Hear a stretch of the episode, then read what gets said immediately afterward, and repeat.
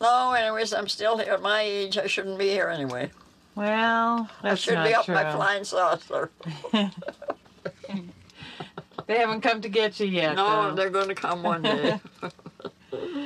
I hope not too soon. No, look, I, my grandson says I'm in, I'm in my second life now. That's what he says. At my age, I guess you can do as you darn please.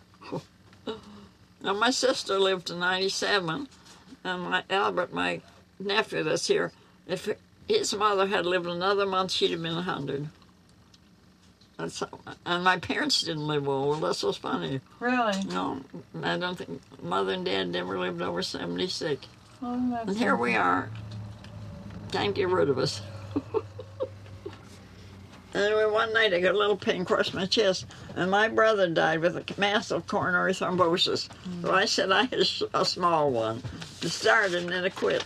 Did Dr. McKieran give you anything to take for that? No. No. Well, then you know. He doesn't even know about it. Well, The you- only thing he takes, only thing I take is blood pressure pills. Yeah. to make sure. And that time that he was giving me this too strong, and you know I nearly died. I got out there. My grandson, my nephew was here then, and when I came to, he was looking in my eyes, and Boo Bar was here, and half the people were here, and they took me in the hospital fast because they thought my blood pressure went way down to 62, and I was uh, absolutely dead. but I came back to life.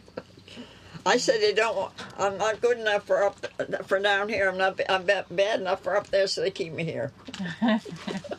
Well, we like having you, May. Oh, yeah, my age now. I'm here for the rest. Of, I'm here for ages till the end of the world. No, my nephew say when your name's on the bullet, you go. And I believe that. I think there's time to be born, a time to die. I really believe it. Yeah. I really believe that. You know, 'cause he always said, when your name's on the bullet, you go. And he went and he died with leukemia here a couple of years ago. Oh, did he? They live in Gardner, Mass, but they always come up to deer hunt here. Really? And he and his friend Leo. And they own a little house up here, too. No, I'm a great believer it's what to be will be. That's right. And I really believe that. Yeah. Because, I mean, some people die young, other people die old. the young people are dying now today more than the young. I mean, more than the old. My mother used to say the young might, the young may die, but the old must. That's true. yeah. That's true. Anyways, who cares? I don't. Welcome to Wiseman Podcast. I'm your host, Sean Glennis, and I'm here with my co host, Arlen Golden. How are you doing, Arlen? Hey, Sean. I'm excellent. How are you? Uh, doing pretty well. Um, we get to talk about my favorite Wiseman film, so I'm pretty excited. Blessings to you. Uh, Yeah. Yeah, I'm excited too. Once we get to last Um, letter, you'll know kind of like. um, well, you know, I, I think uh, as you might expect, you could probably force a lot of occupations into a, a working reading for this app. Um, but you know, I didn't didn't hit on any major ones like factory worker or fisherman or something like that. Um, but there there was one brief scene in this film that I think is easy to overlook that I really enjoyed. So um, I'd like to read this one without uh, It's called Hunter. Without starting on the occupation, but it'll become clear. Okay. Um, all right. Walking is good for you. It keeps you active. You more or less feel better. The bag's on my shoulder with me at all times. It varies from 2 pounds to 35, which is the limit you're supposed to carry. The shoulder's not affected. Just keep going. That's all. Constantly you walk. You go home and put your feet in a hot basin after. That feels good. About twice a week you give 'em a good soaking. When I'm home, I keep 'em elevated, stay off 'em as much as possible, give 'em a lot of rest. I wear out on the average about three or five pairs of shoes a year. When I first started the bag, seemed like I was carrying a ton, but as you go along, the bag isn't getting any lighter, but you're getting accustomed to it. This is a profession that everyone has li- up, looked up to and respected. They always say, Here comes the mailman, Pony Express or something. This has always brought a gleam to everyone's eye. Everyone likes to receive mail. I feel it is one of the most respected professions that is pr- throughout the nation. You're doing a job for the public and a job for the country. Aha. the mailman. I just like loved that little like one minute ode to the mm-hmm. Belfast mailman. You know, Yeah, yeah. It, it seemed like they they tagged along with him for I don't know maybe a half an hour, hit some different houses, like you know just uh uh the dichotomy of solitary work and collective labor. Yeah. you know, it's all Yeah. there. So yeah, good scene. So, if you couldn't tell, we're talking about um, Belfast, Maine. Uh, Frederick Wiseman's 1999 film. Uh, it's his 31st feature and 30th documentary. when um, he commented on why he made uh, this film, Wiseman said, "I wanted to make a movie about a small town, and I said, why not Belfast?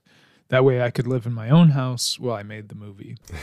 and um, to make it, he relied on uh, some friends, some Belfastians, uh, Tim Hughes and Jay Davis, who knew the city well and, and were able to suggest locations and help him get access.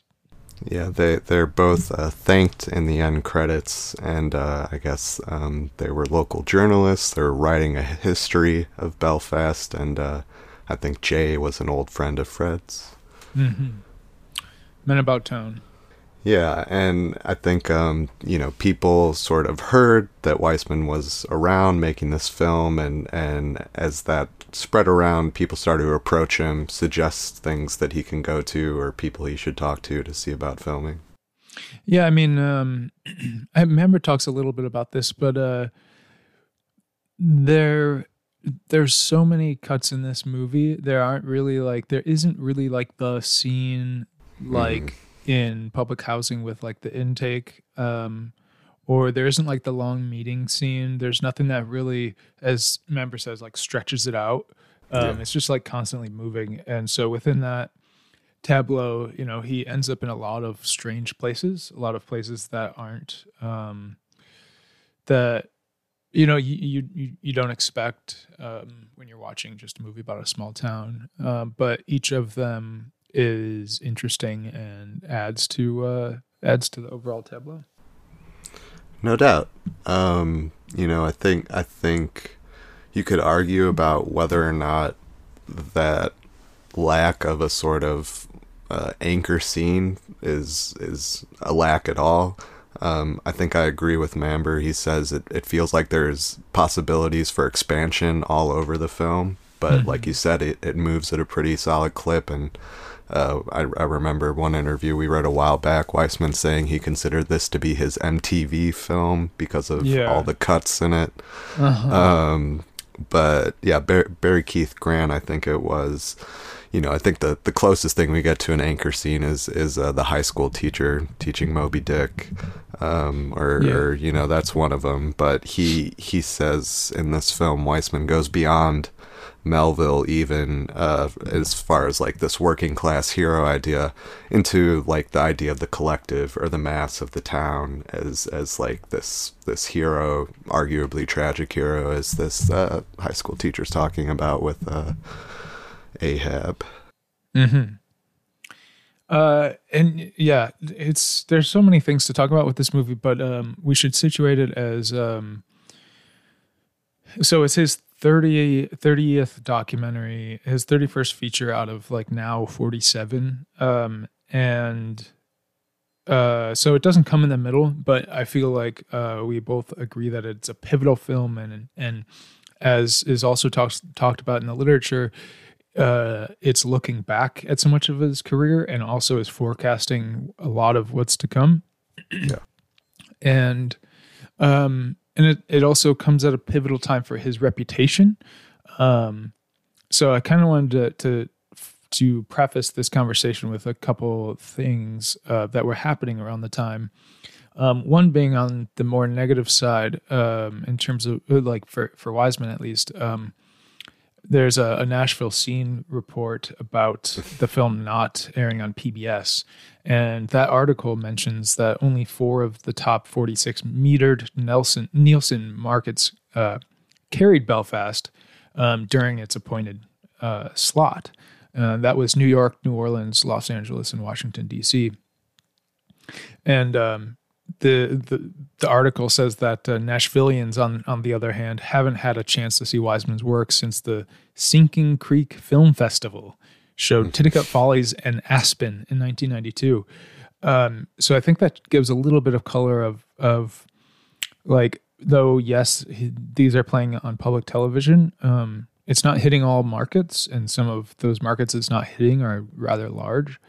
Um, many of them it's not hitting at least like when it's supposed to. So um, it's funny that yeah we've heard from uh, a couple people, including our guest on this episode, uh, the lovely Leo Goldsmith, um, who actually did catch it on the broadcast, which is funny. At some point, I don't know if it was on the original time slot or not, but um, on the other hand, Belfast aired close to a Lincoln Center retrospective, um, which many of the pieces reference, and we'll talk about those. I, I think it premiered there. Yeah, no? yeah, Or- yeah, and, and and kicked kicked off the retrospective as well. yes, it was the first film, and that retrospective was organized by Kent Jones, um, and a prominent critic and, and New York Film Festival um, head for for many years, I believe. Um, but anyway, that included all thirty of his docs at that time, which is uh, pretty remarkable. And during it, he was presented with the uh, 2000 Irene Diamond Lifetime Achievement Award for his commitment to human rights filmmaking. Yeah, that was that was from the Human Rights Film Festival. uh, Yeah, and- and-. So I imagine this was how many people saw his films in the New York area, and wouldn't be surprised if it caused a like a mini wellspring in perhaps his films achieving a more thoughtful consideration than much of what we've read in past reviews. Um, I think it was uh, especially for like sort of his his accruing uh, cinephile following. I'm sure that like Kent Jones is um, um, responsible for a large part of that. Yeah, I think that's probably fair to say. You know, it, it seems to have been a, a moment when there was all of a sudden a lot of intense focus on his work, you know, uh, coincided with the release of a new film, which is always an event, but like, uh, I think this was in late January, early February sometime, and, and it sounds like there were slides, you know, out the door around the block, seems very well attended. Um, and you got to imagine outside of, you know, maybe patrons at Kim's, like for most of these folks in New York, this would have been the first time to see a good chunk of these films. Like the Um, Deaf and Blind series. uh, Exactly. Yeah, yeah. I'm, Yeah, I'm, I'm sure it would have been like, you know, this was pre DVD even. So Mm-hmm. like, what what do you what else are you gonna do? Like pretty major, yeah. Yeah. Yeah, very interesting. Um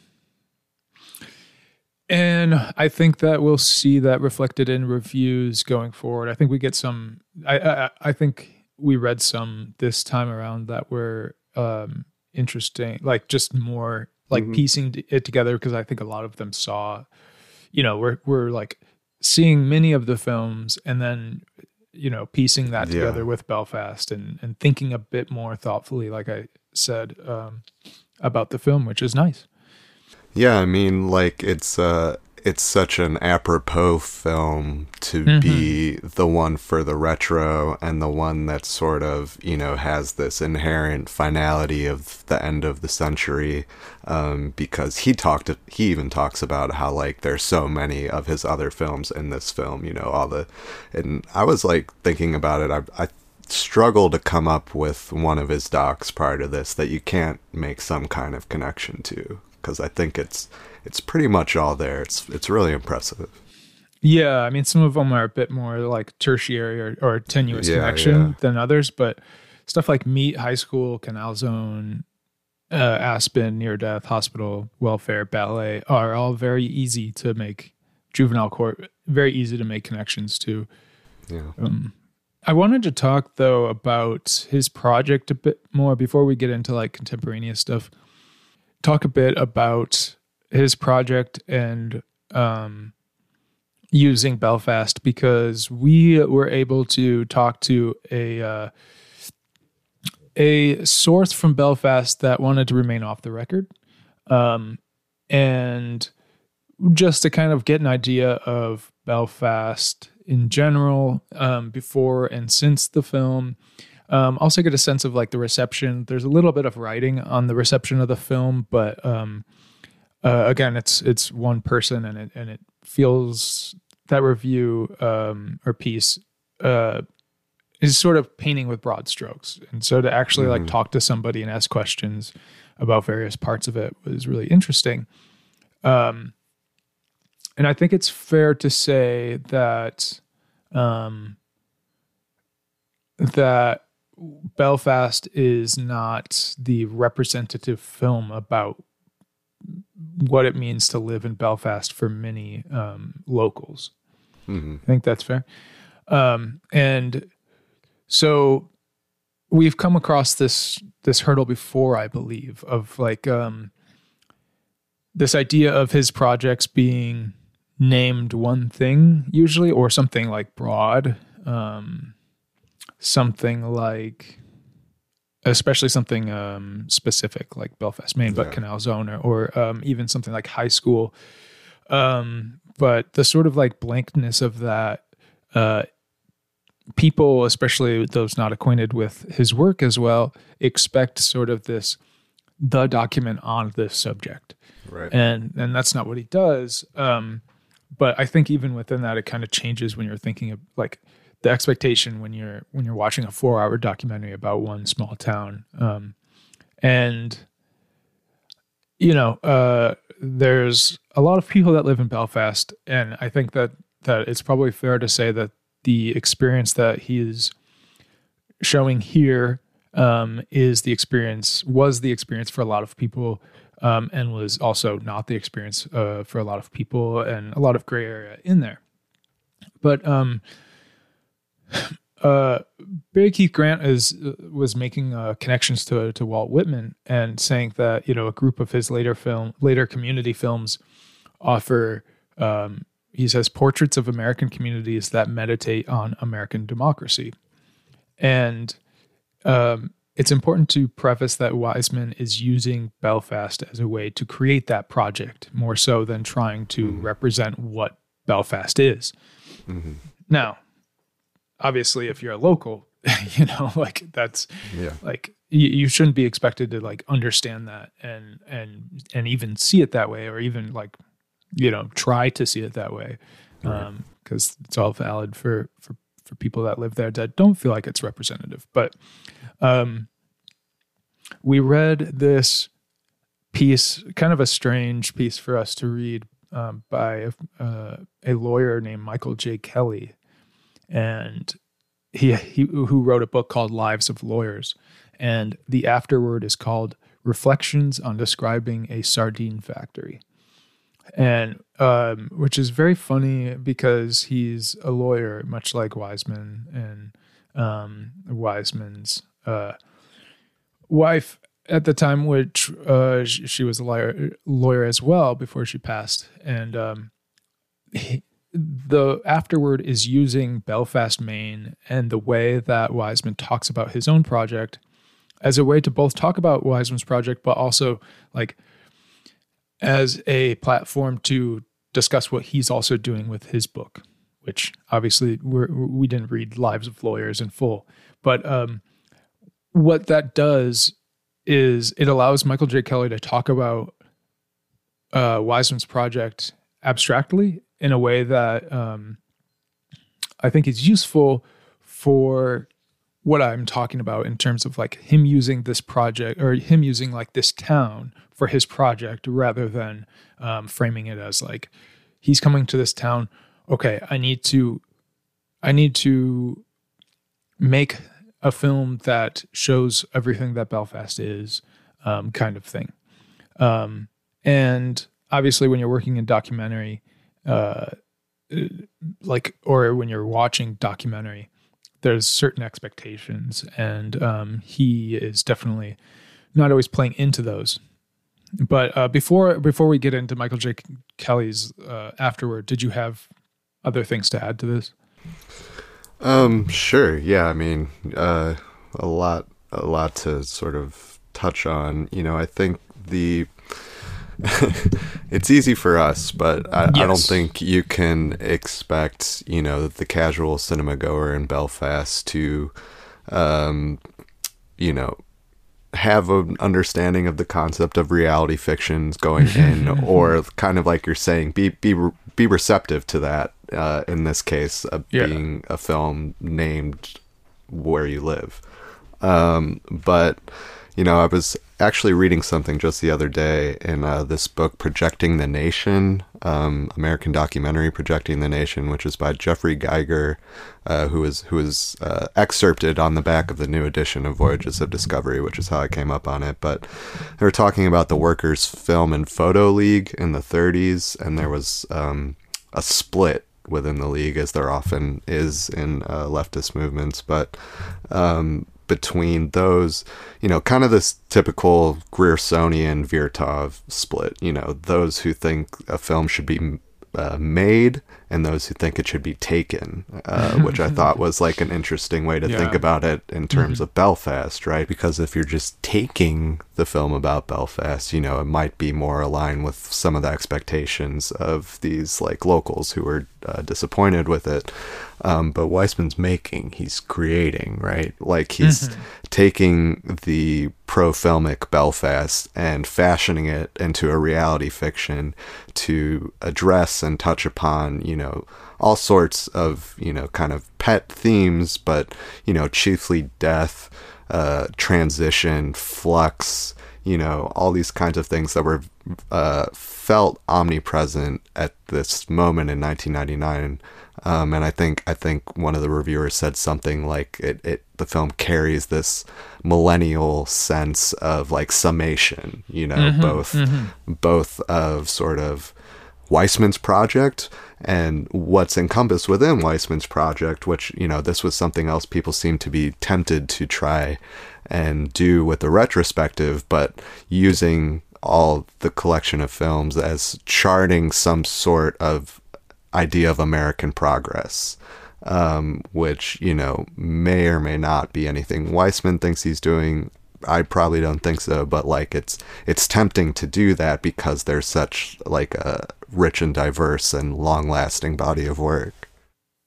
Yeah, that's uh, a great way to to frame it. I, I think that's u- very useful for me. Um, and so one of the things that Michael J. Kelly says is um, Wiseman's facts are the raw footage he edits, mine are the interviews and other data about the practice. My goal is to interpret and organize these materials in ways that do not distort or misrepresent, any raw quote unquote footage while reflecting my judgment about how best, how accurately to tell the story and review, reveal the quote unquote true nature of this law practice. Um, you know, going along the same lines. And yeah, it does have a sense of like summation, like a lot of films in 1999 are. Um, and so there's like this.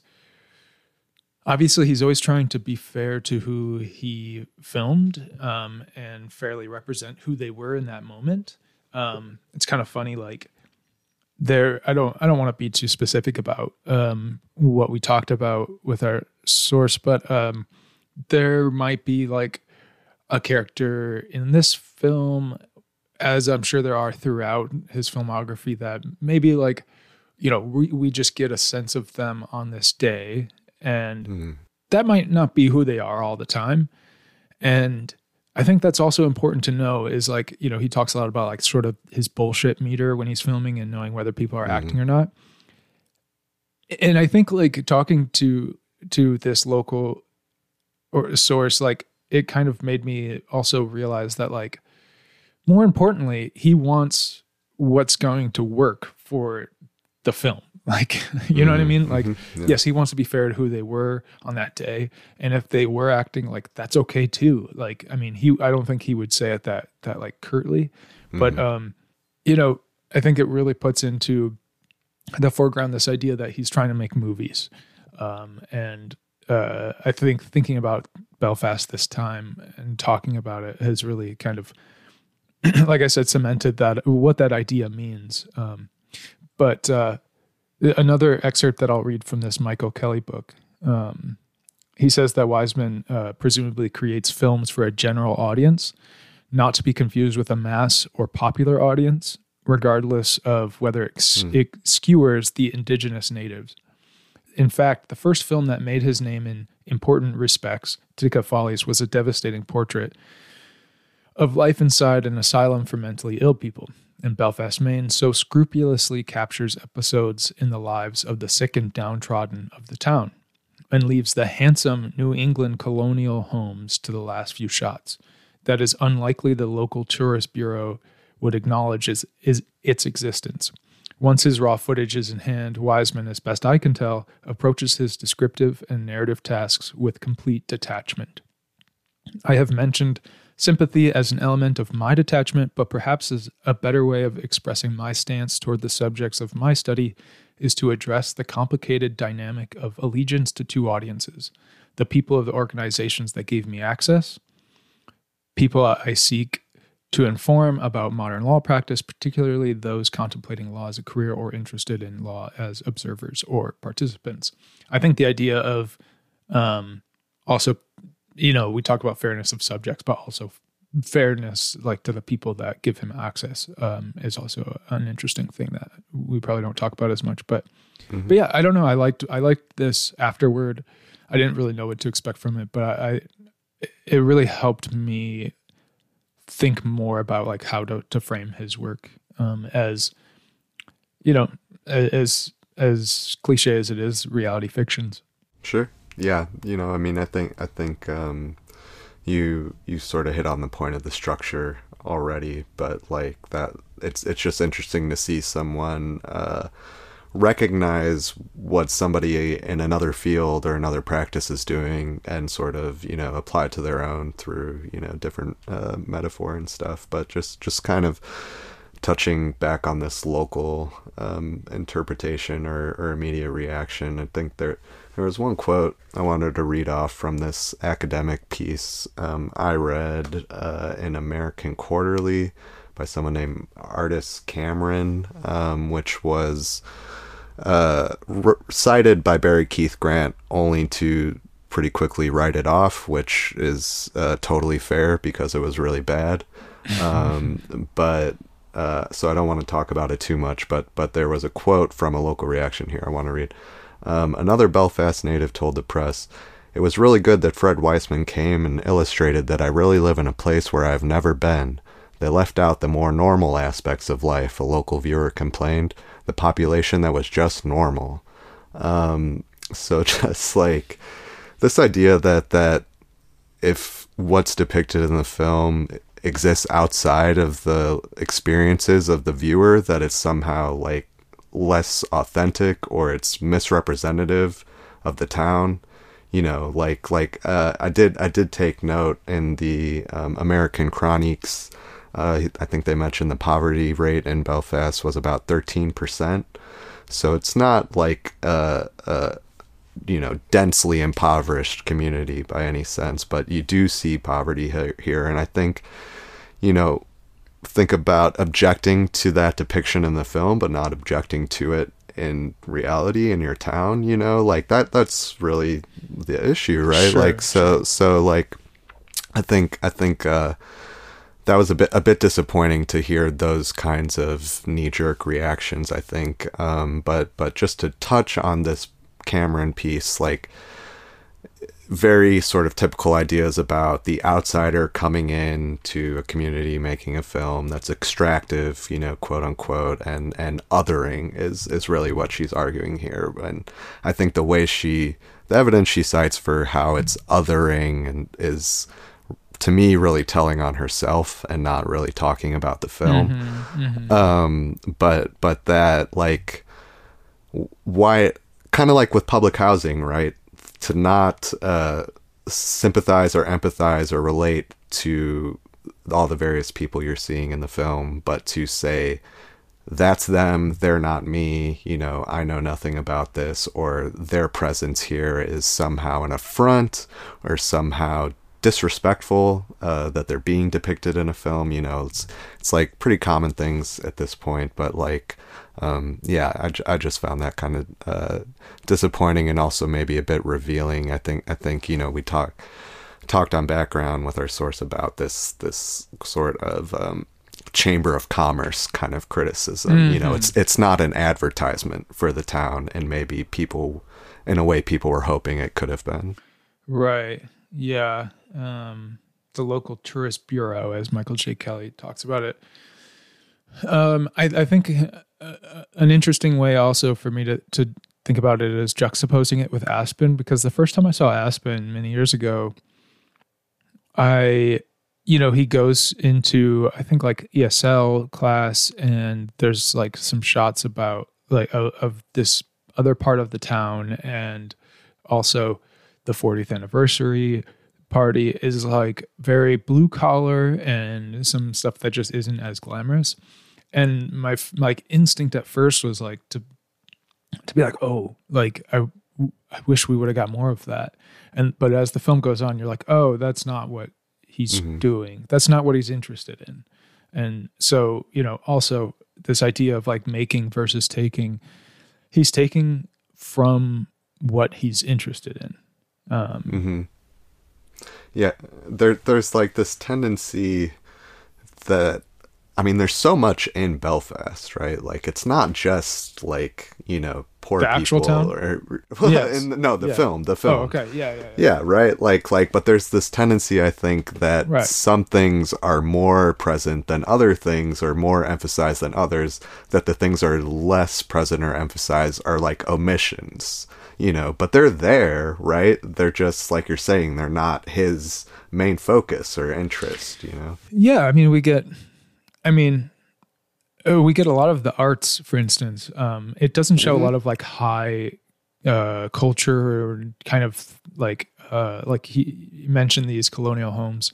Um, we don't get a lot of like these like fancy dinner dinner parties or anything like that. But like I think uh, maybe also that reaction can come from the associations of a lot of the labor that's being done here because a lot of it's not not pretty like you know fishermen and or people who are working with fish like that's not necessarily like poor people like Totally, totally. And, and I think too, it especially in retrospect now. I mean, a lot of this sort of assembly line manufacturing that has all but disappeared from like the American economy in a lot of areas.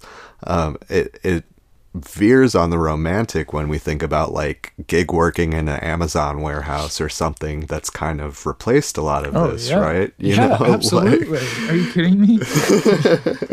Like like you gotta assume that that probably these like, workers have benefits you know? Pensions maybe? like like they've they some of them have likely been there a decade or decades you know? Like and and Wiseman said that was part of his intention for the the number and the length of these scenes is to try and give you an impression of what it's like to stand there eight hours a day for like 20 years right like Mm-hmm. Yeah, I mean, uh, as somebody who has lived in Detroit for the last like four years, um, it, like thinking about like Wiseman's ver- if he would have made like Detroit or something like that, or like Hamtramck uh, many years ago, um, like, and knowing that so many people that did factory jobs like had like were comfortably able to like support families and have pensions and retirement Yeah, and stuff that like people right now would kill for. But instead like contracts have ruined everything. And um uh yeah like we don't have to go on about the current problems but like th- that idea is almost like so foreign now. And um yeah, I don't know. It, it's interesting to think about when you're watching all of this labor, uh, because also the idea of these scenes are like not like for me at least. I don't. That's not what I'm bringing to the to the the scenes. There's so much more interesting things to, to think about than being like, ah, I bet these bu- these people are like scrounging to to afford groceries. Like, Yeah, and I guess I guess to kind of just put a button on it too, I think like we're talking about with this or or some of the home visits with like social workers or healthcare professionals, like I- I don't think that their presence in the film paints Belfast in a negative light at all. You know, I think it shows a community that cares about you know its its downtrodden. You know, it shows uh, uh, mechanisms and processes that are in place to address you know people who can't leave their house and take care of them. And it also shows like we're talking about with with maybe like a benefits package on at the salmon smoking plant or whatever you know it shows a community that has a, a place and and uh, creates space for a middle class to exist you know? Um so so i don't think that just because that's the you know predominant content of the film that that it's it makes it like you know like aspen is much more of a hatchet job you know if you want to talk about Right. like a critique of a community or something. Canal zone too right? Like like and and i think um you know it's obvious to talk about this film in relation to both public housing and aspen and also uh f- ahead to monrovia. Um but thinking about it as sort of a perverse mirror of the garden like which is also kind of it was the the film he shot after Belfast even though it would be released a few films later but it it also kind of carries some of this millennial summation energy and transition and flux uh, that we were talking about earlier. But like like that is is that what the Belfasters wanted? This sort of depiction Circus. of like you know uh, end of history decadence, you know, of like the mid to late 90s, right? Like, I don't know what they were after, but like to me, like Belfast comes off much better than Madison Square Garden does. Yeah, uh, that's that's uh, a fun a fun juxtaposition. Um, yeah, I mean it's it's a romantic vision um at, to me at, at times, but obviously like yeah, it's not. And and our source also I think agreed with a lot of what you just said in terms of like the thinking about the social work um and that it's not just like um you know, oh great, we have to listen to another person who has problems. Like who doesn't have problems in the town? Like I, that's not the that's not the uh, reaction at least that we were uh, exposed to. But but yeah, Um, but I, I know those are out there, and I've heard I've heard that from, from Right. other people. But anyway, okay. Um, do you well, want do you want do you want to before jumping into this and uh, just talk about you know uh, lis- listeners might not know that this film claimed one of your ten spots on your Oh, uh, 2022 Sight and Sound ballot. That's um, right. Along with welfare, the rare double Wiseman ballot. Um, you know, so only. that's I don't know. Like having done that, you know, I I uh, wouldn't take that lightly. You know, like I, I pa- pained over you know the films that I was putting on that list. So like, do you want to just kind of speak to this? Uh, its position in like your personal pantheon. Yeah, no. Um, I I would say like uh, I feel comfortable saying it's one of my favorite films, and it's it's interesting because that ballot came out in between um, this viewing and uh, one from like two years ago. So.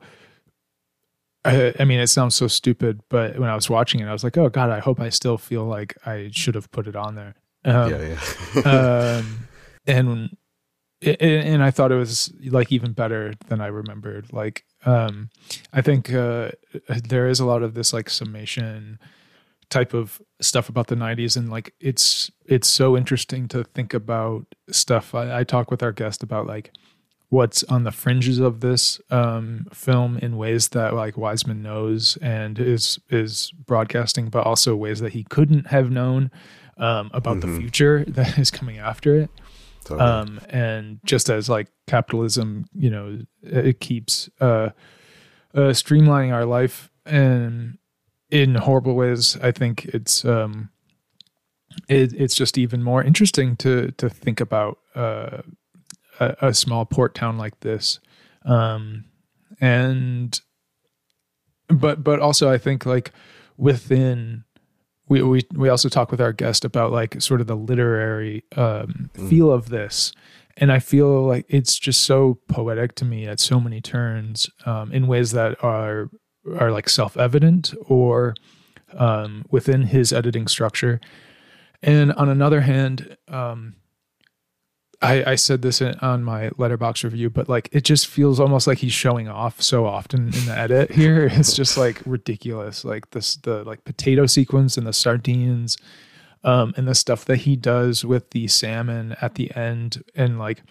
um, but like not just like in a vacuum, but just where it's positioned. Um, the diner scene, the the like guys in the it's not even a diner, but like the like coffee spot where people Yeah, yeah. are talking about hunting. Like just uh, the way that he is, um, like tent pulling the film and laying groundwork in such subtle ways. It's um, in, addition to, as Leo Goldsmith calls it, ambient. Like there, there's something like yeah, yeah. almost magical about this film to me, and it all starts with this prologue that really is like mythical and and beautiful and um yeah i don't know it, it's it's really unlike even though it, it is a sort of like a rolodex of wiseman films it also just feels so um so unique Totally. Yeah. Yeah. I think I think that's all very well put and uh, you know, comes from a place of sincere admiration. So, you know, I wouldn't wouldn't argue with any of that. I think I think it's a film that starting with that scene and I think we talked to Leo about this a, a bit, but it, it sort of announces itself. It like announces Yeah. its its its importance almost. I don't know if Yeah, that's go, like- going too far, but it just it has that air about it that yeah like, it, it- it's the ishmael line like you know like he clearly had that on his mind. And barry keith grant talks a lot about our town which which i thought was funny Right. with the quote about like i wanted to make a small town movie. Um yeah i don't know. I think it stands next to those. And just like the way that he catches stuff like the death of a salesman um Totally, and and the fact that it's so long that um like you forget about stuff. Like by the by the fourth hour i forgot about stuff um until like you know chatting about it let alone like two years later be like oh my god i forgot this is in there. You know like the this this time the the death of a salesman rehearsal line of um, eat the orange and throw away the peel is just like it's like and he's in a, you know talk uh, like you know they're in this port town and also like the incoming mbna stuff and uh automation like it's it's just the way he is able to find lines that are so evocative to the point that he's trying to make is or even that's too blunt but the sense that he's trying to create um is really really admirable Amazing. Yeah. Love it. Um but like yeah, it's it's it's just crazy and then he catches in the high school's teacher talking about death of a salesman, you know, and Right, yet- yeah. and and this film is all about both of those scenes, right? Like I, all everything that's being spoken. so um yeah, it's it's it's pretty incredible. Um you know, I think I think one of the scenes that felt really key for me is uh, one that, that might be easy to overlook or forget about because there's so much.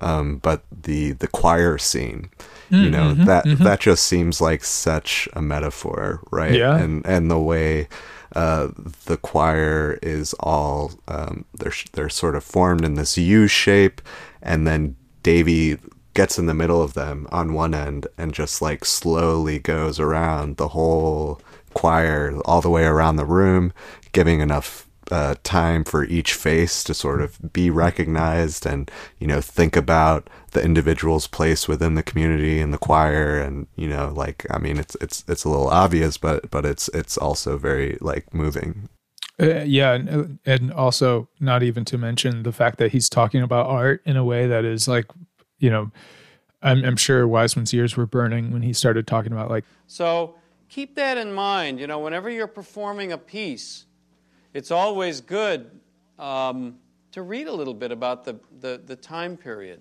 Read a little bit, uh, you know, about what was going on. In your performance, you really have to change your mental way of looking at things when you go to different time periods. So just think about that, okay? and then going going to the to the Civil War historian to do just Yeah. that, right? Like to sort of situate this town within some of its history, you know, in in a more explicit terms. Like yeah, um, yeah.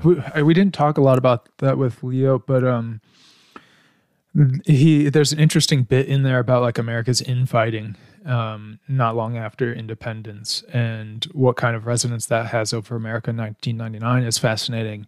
um, or like you know public housing or many other Wiseman films. But um, this is, I, I think that's one of those scenes that also gains depth retroactively with something like City Hall and the vet scene there. And I think what what Wiseman is doing because the City Hall scene is all about people talking about memories um, of being in war, and I think what Wiseman is doing uh, by showing us how important war is to our memory and our family's memory and personal memory and just our like country's collective memory like thinking about the effect this has um and of course he ends on the line It's sad to read this, but it's part of our history, and it's being lost. But yeah i, I mean um the way that, that he plays with with uh war throughout his film we talked a lot about it early on but vietnam is also mentioned here as well as something that just doesn't really leave people Yeah.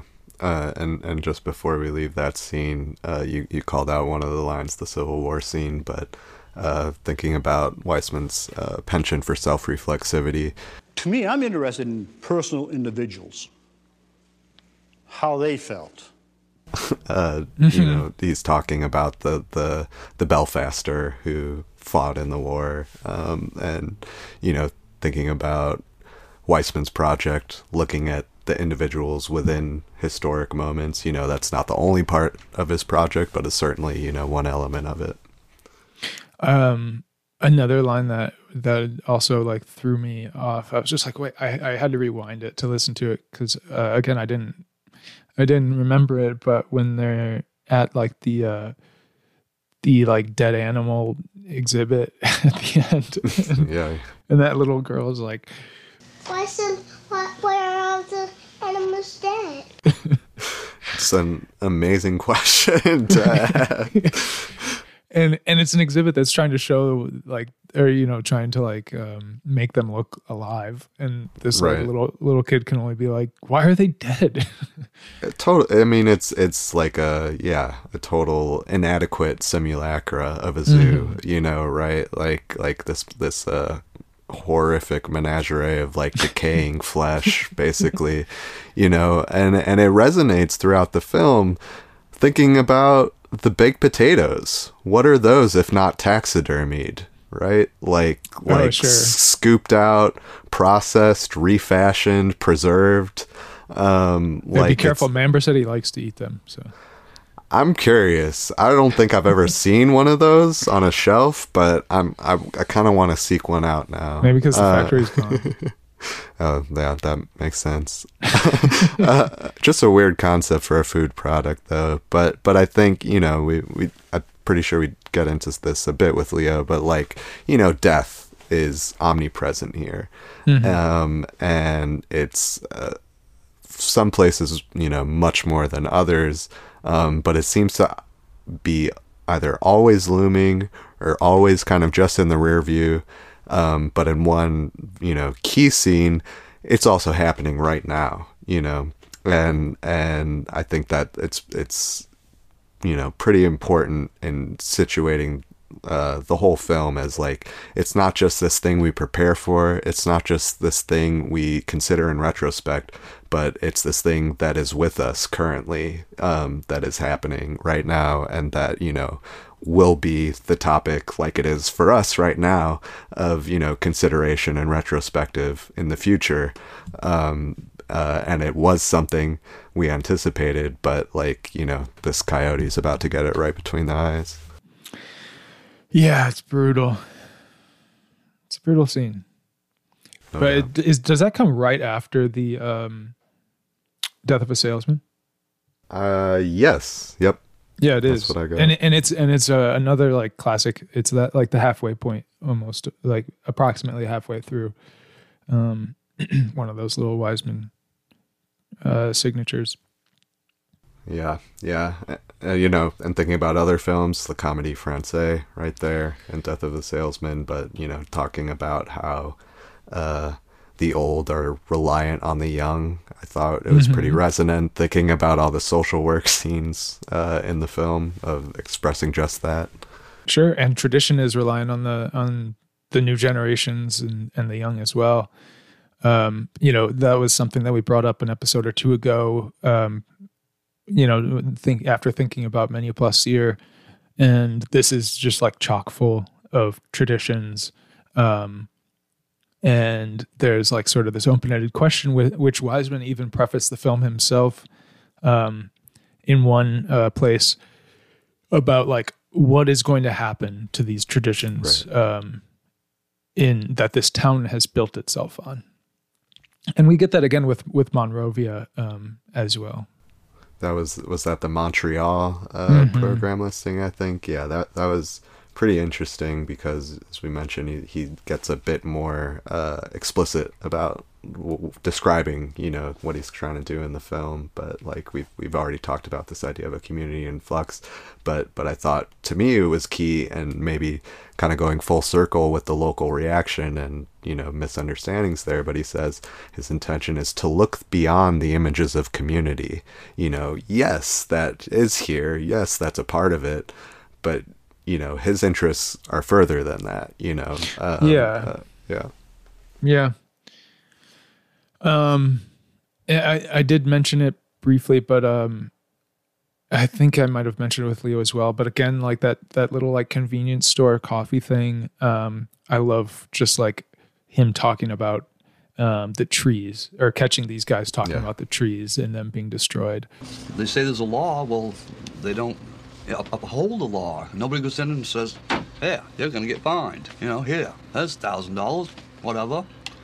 Start replanting or else. We'll give you another fine then. That's what, it should be. You know. Right. I mean, I'm, I'm, I don't, I don't like clear, cuts either. You're gonna clear cut, replant. If it doesn't come back by itself, replant. That's all doing. I mean, I can see, you know, some places you need a clear cut. If you've got fir, it's gonna, you open it up, it's gonna blow over. Then you, you gotta get rid of it all. Popple, you gotta get rid of it all. But if nothing grows back, reseed. you know there there's as there always is like sort of this generational like divide um you know they're talking about hunting and not knowing who's hunting you and like feeling attacked from your own kind is like uh it, it's that whole scene is just kind of like so uh it summarizes a lot of of what's about to happen and yet yet again like it happens like relatively early in the film and there are so many scenes in the film and it's easy to overlook you know another another one i love is the um jail scene the like health Oh, yeah. class on aids you know just some in, insane lines in there what is it hugs. I know you guys all love each other. Um, when you're hugging each other at the end of the day before bed or whatever, um, you can't get it that way. The basic rule of thumb is if it's warm, slippery, and not yours, don't touch it. Okay? If you see a pile of blood or semen on the floor, don't play in it. on the one hand, it has you know this sort of um, just like evidentiary uh, element to it, and it tells us more about what's going on in Belfast. But thinking again to this theme about flux in the future and not knowing what's coming, you know, he's describing HIV as this virus that infects a cell and then starts propagating itself in the cells around it, and it changes the cells around it, and uh, you know, so like just thinking about I guess relative to MBNA, but like this just broad idea of gentrification in general, and you know what we see in some of the retrospective local pieces. I think the there was a screening in 2017 in Belfast that we read some pieces about, but that you know they remark something along the lines, you know, like these factories and donut shops and cleaners have been replaced by like galleries and boutiques and you know things of that nature. Um, so maybe maybe a bit of a seed of that um, in this uh, amusing scene. I i it's strange. Um, we talked with Leo about the painters, uh, that kind of bookend the film. But one of the scenes that I keep thinking about that juxtaposition with is like the art gallery. You mentioned gallery, art gallery in Aspen, and like Yeah. how absent that type of um, attitude is. And like you said, like in the beginning of this episode, of like that's a testament, I think, to this this community is like the people who are doing like uh, are especially participating in the arts like seem to really really care about it. Like that guy playing Willy Loman is like he's he's really into it. Um and the and the choir um the guy leading the choir like what he's saying is not like half-assed. Um these these are um there's a certain pride in in the arts here.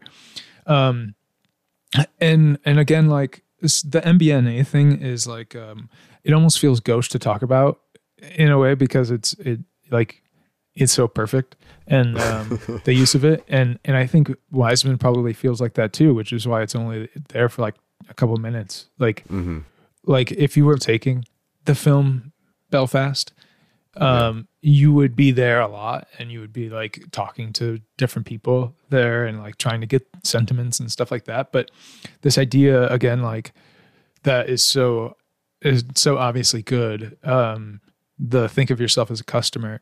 Um, it's worth thinking about like the other types of labor that we see here and how foreign that that like sentiment feels to um the other types of labor which is not to even like uh valorize you know working on a an assembly line um but just to mark as i think this film is trying to do um this like passing over to a new generation of labor or or like our country's like new ideas of what labor should look like um uh, especially as the internet increases um years down the line. But um whereas like thinking of of yourself as a customer like just isn't part of the equation when you just have to like do one thing for like 8 hours a day. Like it has nothing to do with you Though, you know, I might not uh, want a little bone in my smoked salmon Sure. uh, if I'm a customer. I don't know. Like, I think I think something. Just going back to your um, what you were saying about the way he, the depictions of the arts are different. And here in Aspen, you know, I think uh, in Belfast, Wiseman respects the artists he finds, and in Aspen, probably less so. Um, I think you could you could take that idea to the labor we find at MBNA versus the labor we see in the rest of the film. Like it's it's uh, and you know maybe I'm I'm over uh, reading too much into it, but like you know some critics flirted with the word romantic. That was something that came up for me, certainly in the opening uh, with the the lobster fisherman. But you know, I think there there's a valuation of labor uh, and manual labor specifically that I think we'll talk about later, and that that goes beyond. Um, the assembly line and the factory work we see, you know, it's it's all over the film, including with the social workers. Um, but does like, it show them like rotely answering the phone I don't even think we. I mean, it's nothing like in say Meat, you know, where we get Right. like a sales call or anything. Yeah, you yeah. know, we're just kind of quick on some at- cubicles. Yep. You know, seeing the building like like it's almost dismissive to some degree or Yeah. or perfunctory. You know, and it was something you know a lot of the locals called out like this should be a bigger. Th- uh, you know, our, our source was telling us how at the time this was like the big news story. You know, this the MBNA coming in being the, the the the biggest employer in town, right? Like like that's not something we would necessarily realize from the film alone. no Um, but but was the case. So like you know, I, but again, taking and making. Yeah. God, yeah. I really I I really ad- admire like how he uses it here.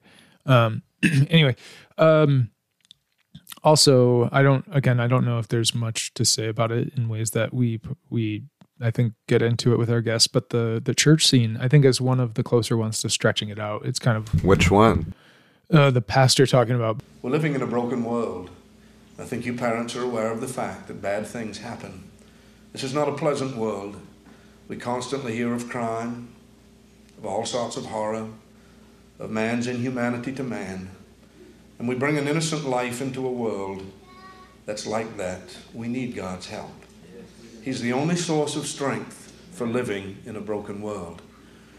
it's a fascinating scene and um and it's it's one that you kind of like uh i don't think that that scene is self-evident i think it's one that is, that is enriched by the film around it Mm. um but i think that that pastor has such an interesting presence um but Well, and also too, al- along with um, you know, high school and like this very brief s- scene of like a impromptu skate park in a parking lot. You know, it, it it's a scene with a baby. You know, it kind of Mhm. breaks up this this parade of the elderly or the middle aged. You know, um, and and shows like a bit more of the totality of life here. It gives us a bit more of the cycle and and you know the idea of like generational history and and things of that nature. You know, um, so it, it has that sort of structural role as well. hmm Um, okay, well, do you want to talk about um, sort of the discourse that we came across and things that stuck out to us? And um, I mean, this one is a little different than usual because there's also the retrospective uh, going on. So some of some of these are are talking more specifically about that, which is interesting. But um, the Village Voice ran a couple pieces by Michael Atkinson. One is a one is an interview, and and, and another is uh, on the retrospective. And on the retrospective, um, he has a quote about uh, our he calls Wiseman our town hall archivist, a conscientious, class weary compiler of documents about the fascination and often dreary ordinariness of the American quotidian. Um, and he's like positioning Wiseman like against Errol Morris um, for reasons that I don't quite understand. Maybe he just finds it useful to understand Wiseman against something else. But um, he calls Wiseman's work uh, the people's cinema, saying no other cinematic body of work expresses with such detail the inadequacies of capitalist democracy to nurture and satisfy its citizens.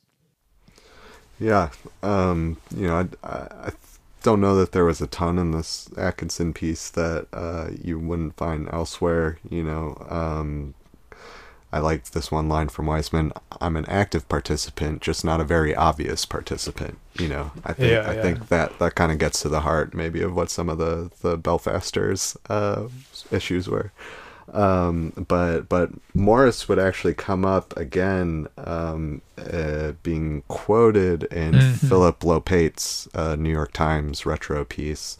Uh, he gives us some good lines um, that I'll just read out.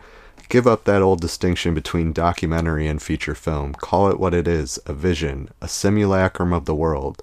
No one has exceeded in scope and intensity the simulacrum that Wiseman has given us. Uh, and he goes on to say, he addresses our greatest fear, stasis. Everything Yeah. grinding down slower and slower to some kind of sad halt, um, which you know I think is is certainly evident in Belfast. But you know, we've talked about simulacrum, we've talked about construction a good deal, particularly around you know the '80s and early '90s films. Um, but thinking about it as you know a dichotomy, uh, like uh, Atkinson was bringing up with Morris, you know, Morris in this piece says Wiseman is like the the master. He's like the you know who who he's inspired by, and uh, obviously their their practices are very different. And in Mhm. fact, I, I revisited a film uh, with a apropos title to just to. It's been a minute, and I saw him say that um, uh, Vernon, Florida. You know, that is a film that you know with the title you you might expect to try and sort of capture a community uh, as it is. Um, but his approach is so different. His approach is to sort of latch on to a few different locals and just do the Errol Morris thing with them you know speak to them directly face to face interviews. Um, but you know the results are no less illuminating. Um, but you know yeah I just thought that interesting to compare and contrast and see the different routes one can take to, especially when they're documenting some place that they're not from, Mhm. um, to sort of illuminate what's going on there. But I think Morris also was doing similar things with communities in a nation in transition and this presence of death. It's mostly old uh, white men in the film, and there's one turkey hunter who's uh, particularly prominent, loves killing turkeys. Um, but but to to use what he found in Vernon, Florida, to speak broadly about you know other themes and interests. Yeah, I I I liked that quote too about stasis. Um, and you can also imagine he really likes the potato scene with all of the soundscaping that's going on. That sounds Um, crazy. But Lope, um, Lopate brings up Canal Zone um, and and a, another like very um, absurdist scene, uh, which I had forgotten. I loved his read on that scene. I thought that Yeah. was really good. Yeah. So I- I'll just read it if you liked it as well. Um, it says the critic calling Pauline Kael, Colleen Pale, said about his unflinching camera, "You look misery in the eye, and you realize there's nothing to be afraid of. But not only misery. In Canal Zone, the Panamanian patients in a mental health clinic sit stolidly in the waiting room watching television, an and Costello film dubbed into Spanish, with puckish calm." Wiseman gives us more than a minute of this film clip, minus English titles, followed by a Kentucky Fried Chicken commercial.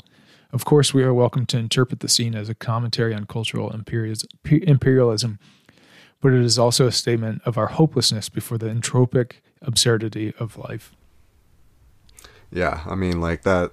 That was just such a a great way to unpack what's a relatively small scene in Canal Mhm. Zone, you know, and and just you could do that with so many film or scenes in films across the career, and and it was that was a really fun part I think of this retro was having him kind of run through some of these you know pantheon scenes and just like in as in a true retrospective way and just be like god you know like there really has been so much amazing cinema uh put on display for us here over the years. Like it's it's like you know you it, it it all kind of runs together especially the way you and I have been engaging with it over the past uh, couple years. But like you know if if you t- take a moment to look back and just think about some of these individual scenes like it's like geez man. Yeah good stuff. Yeah.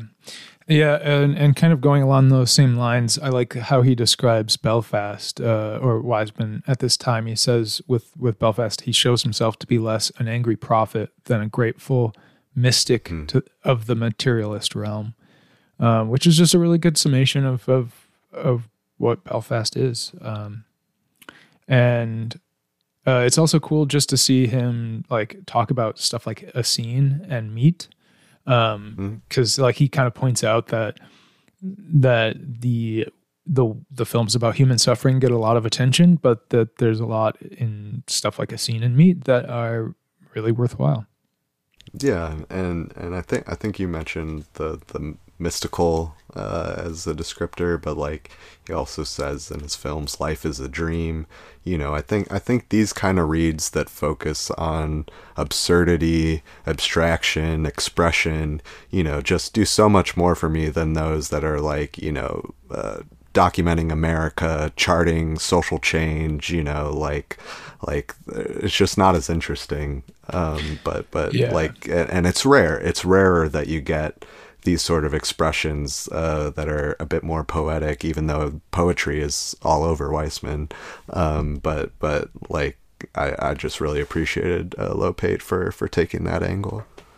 in the interview with um, Atkinson in the Village Voice, um, he talks about Wiseman does talk about the, the like the social worker picking nits in a way that is similar to how he talked about the cabbage lady. Um, I forgot I forgot her exact name in public housing. Um, you know, he's he talks about like he's he's trying. He says that there's a lot going on in that scene, and he's trying to reflect the complexity of the original event. Um, he says there's the visiting nurse, the fact that the city makes her services available, your assessment of the intelligence and character of the mother, the whole suggestion of her family dynamic, her pre-adolescent daughter who's developing too quickly, etc. And we don't get stuff like that very often, but it's very cool No. when we do. I really love in that scene too, just small uh, diversion, but but the way Davey frames uh, this these three people from the front. You have Mhm. the the mother seated, her baby in her lap, and then uh, the social worker behind her picking knits, and it's it's almost like this totem pole. Right. You know, three heads stacked on top of each other, and also kind of conveying ideas of you know generations ideas also obviously of community but you know i, I think this is actually something uh, i meant to get to when i sort of went off the rails talking with leo later and forgot to forgot about but i think this is where i was going but it was reminding me in public housing um, about this this uh, sort of educated middle middle class helper class, you know, um, and and the ways that they're both distinct and engaged with, you know, the poor uh, in their own communities, you know, um, and and just sort of thinking about the distinctions there. But I think in both cases, it's good work, you know. Like I think we talked about in public housing a bit, like oh well, you know, it's also self-serving for the sex ed teacher because she, even though she's not effective, she still has a job, you know, to do this lesson. Um, but like it's even uh, which I think is a, perhaps a bit unfair, but like in here, I don't think you can even try and make those arguments. And people are really helpful, you know, like we're talking about nits, but um, the guy later, you know, she just says, Because, you know, if you can't afford to buy your medications and your stepson can't afford to buy them, you should call me.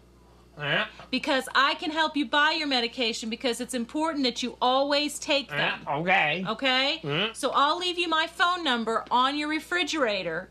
And when you run out of money and you can't afford to buy them, you call me. you know, we will get you your medicine. It's like, like just like actual material assistance that is so often like gestured to or yearned for across Wiseman's films, but very rarely do we see it like in practice in this kind of way. Yeah, yeah, it's like the antithesis of um, a lot of City Hall. Right. Yeah. yeah. Um, there's a David Callahan piece from it's on documentary.org. I'm not sure exactly where it first appeared, um, but or maybe it was on here in 1990 or 2000. Uh, which is the website of uh, the IDA, International Right. Documentary Association. and he has an interesting thing about this is also on the retro and um, on seeing high school and high school two back to back. He says the first film is a mirror of of what we are. The second, a portrait of what we can be with care, intelligence, and effort. And on on the experience of the retro, he comes to this conclusion: the strong response the early pr- films provoked from the Lincoln Center uh, audiences attest to their lasting cogency. Optimistically, Wiseman's entire body of work acts as a record of how American society may have improved since Wiseman first exposed the horrific conditions at a Massachusetts state mental hospital. Hospital. The value of the retro is the re is the revelation that Wiseman, as someone who has devoted his career to revealing our weaknesses as well as our potential strengths, has had something to do with that change. And it's interesting just to read this and see how like someone reacted to seeing a bunch of these great films and just like oversimplifies it. Like, Yeah. Yeah. so yeah, so discouraging.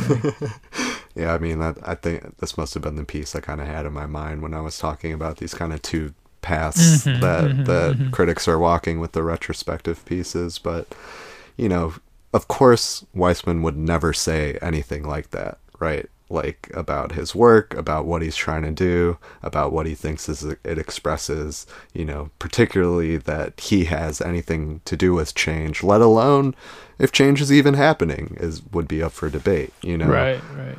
um, so I think I think this one does reek a little bit of something we'll see in, in some other pieces. I think I caught it in Rosenbaum as well, but this tendency, at least at this point, uh, to talk about the earliest films and the most recent films and not really engage with or recognize, you know, sort of the middle period. Um, or, or be a bit, a bit more dismissive of those. We definitely see some dismissive comments about like Canal Zone and Model uh, elsewhere. Yeah, yeah. I know Steve Weinberg in Art Forum on the retrospective. He he says uh, his early movies are wonderstruck testaments to the power of human beings to endure in places where the center no longer holds. Okay. His late ones are full of quiet optimism as he finds his subjects linking up in meaningful and often imaginative ways, finding new centers and seeking seeking the means to fortify them. And he he prefaces this with saying that his film started to change with Meat and Canal Zone, and um, he says that they have less urgency. Right. Um, so take that. I, I don't know if he means it critically or not, but um, He says he says of those films, and he mentions Model Two that they lack energy and purpose. You know, Oh, which yeah, yeah. which I think is at both inaccurate and Mm-hmm. um, also just like it feels like you didn't watch the film. Like like uh, those films both, um, and this probably speaks to somebody taking a bit more of this literalist approach to the filmography, but if you watch those films and you're not getting like what the purpose is or you're not getting what the message is, then you're not really looking past you know just the surface idea mm-hmm. of a documentary you know that it's being representative of something and in, right. that it's not like an interpretation or expression you know so so um, that's going to color your engagement. Uh, yeah, those those people are going to love going into the Library of Congress and going through all the the rushes.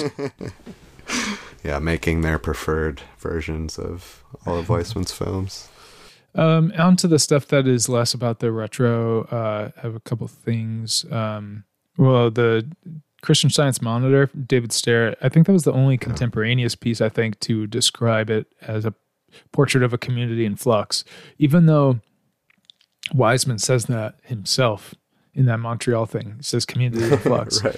Um, like no one else really talked about it that way. I mean, I think Klawans in the Nation, he closes his piece saying that uh, that Belfast like dwells on the persistence of the old economy, um, right. and talks about like sort of the inter- internet besotted op-ed writers um, that are like kind of taking over. So I think he kind of understands that, but um, but yeah, I, I, don't I don't know the the reads I got from a lot of them were um like Stephen Holden in the New York Times saying that it represents this elegiac vision of an American community that works. There was a lot of that, mm-hmm. a lot of that type of stuff.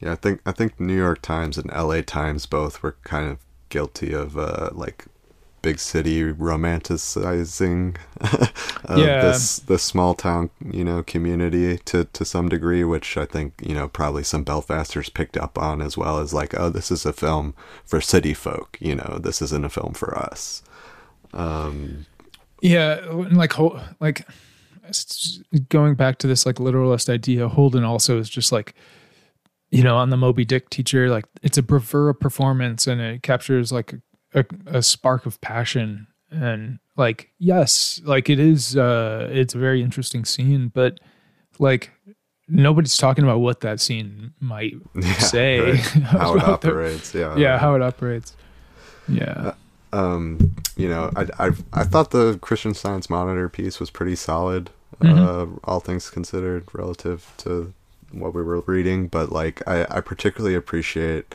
just as kind of a you know, being like historiographers of Wiseman discourse at this point. Like, it seems like some people are starting to stop saying that these like less direct, less pointed and urgent films are aberrations, you know, um, and they're starting to see them operate within the larger body of work, you know, um, as as being interrelated, being you know part of different eras and periods.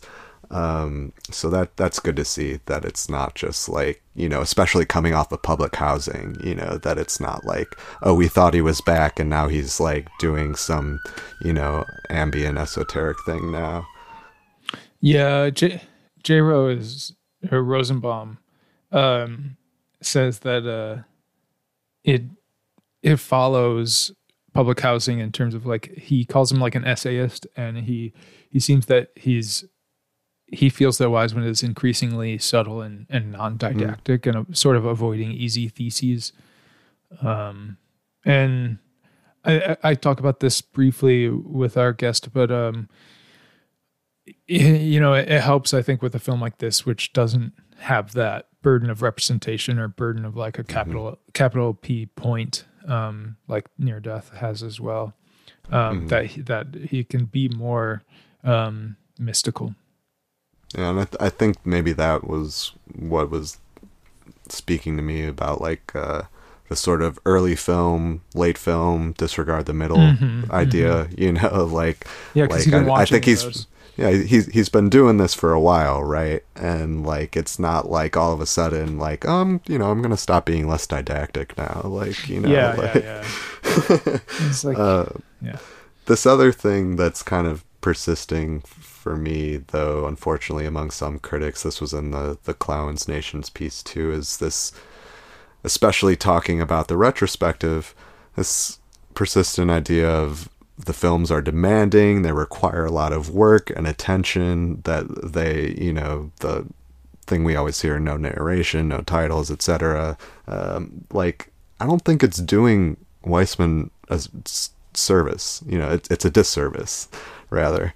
Um, Right. It's not doing the films or the work Right. like any any justice. Like it's it's not talking about what's so um, invigorating and engaging and like exciting about watching these films, which is you know strange coming from somebody who's like like Klawans, who we know likes Wiseman, you know, um, um, but to keep presenting it as this sort of like eating your vegetables sort of thing, like or this almost like maybe like egotistical like cinema viewership of like oh yeah i can sit through a wiseman film like i could i can take it you know or mm-hmm, something mm-hmm. like and like because I, um, I don't know i mean you watch belfast and it's like i feel like anyone should be able to enjoy this like it's Yeah. just so rich there's so much going on it moves at such a pace like like i just uh, at this point in 2000 um especially thinking retrospectively like i just can't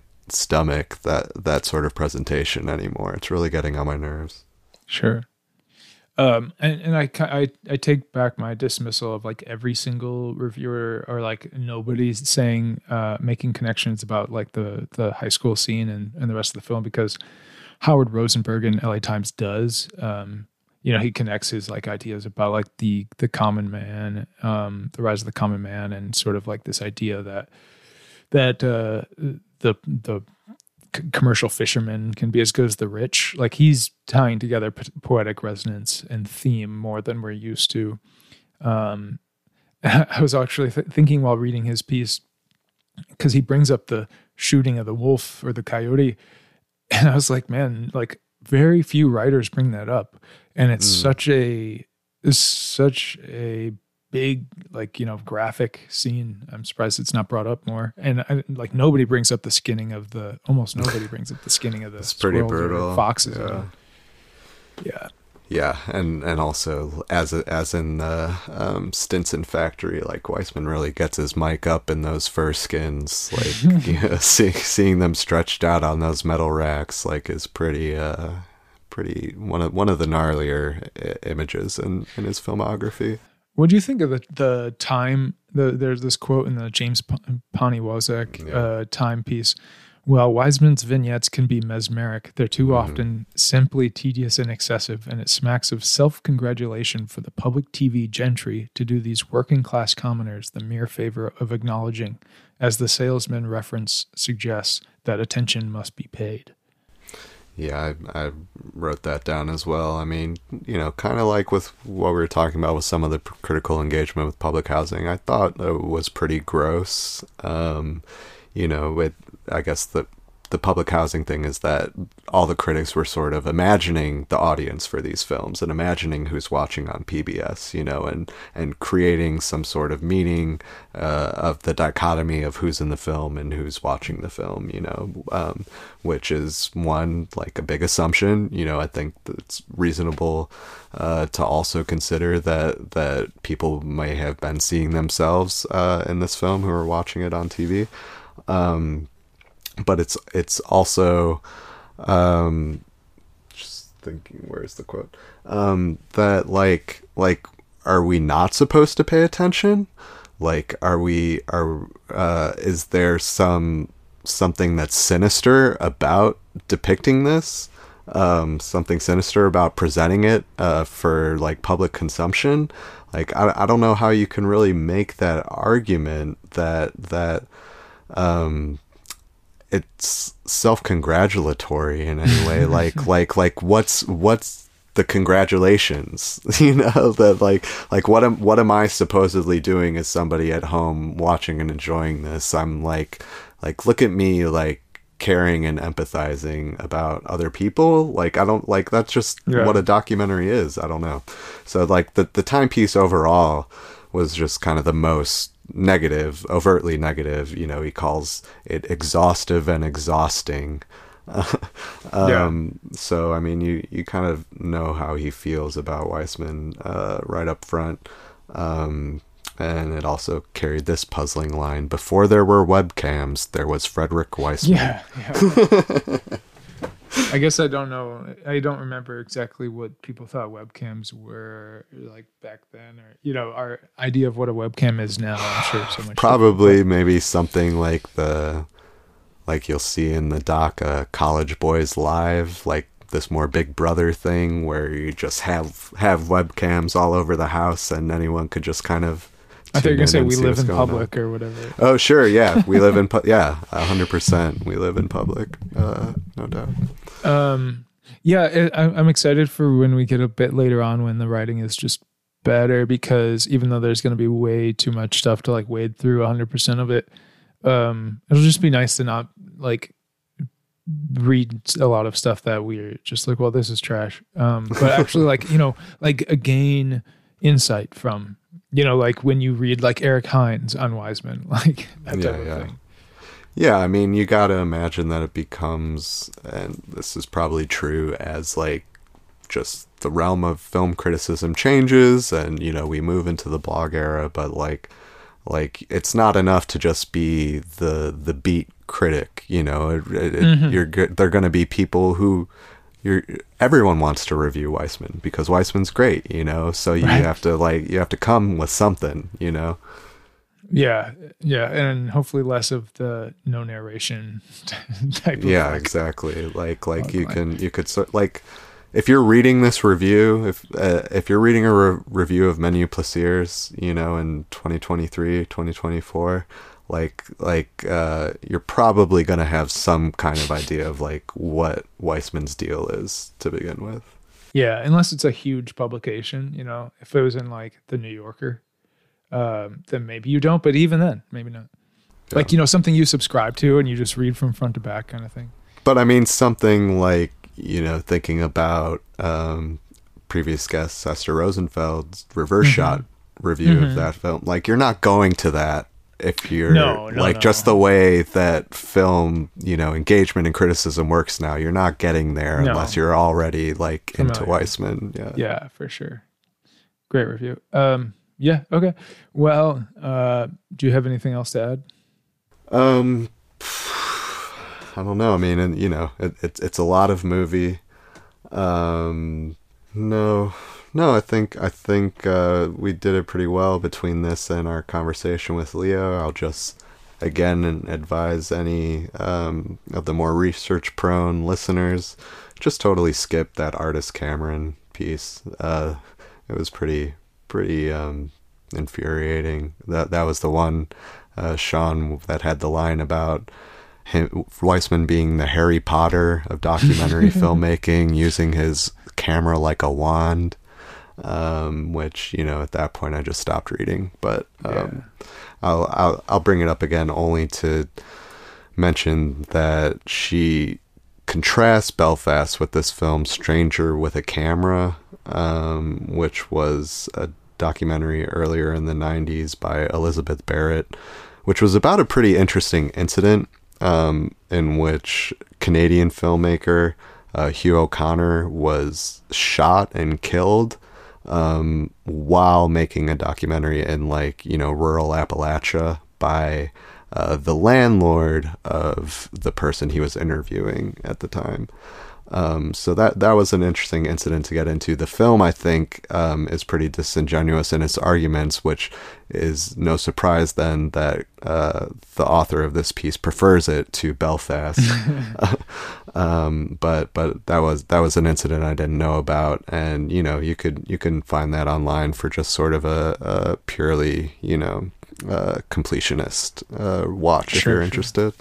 I, I should mention I, I mentioned it just briefly offhand in our um, interview portion, but um, I did spend a summer very close to Belfast and visited mm. Belfast that summer um, a lot, and um, I was there like a decade after this this film was made, but I, I didn't know this film existed at that point.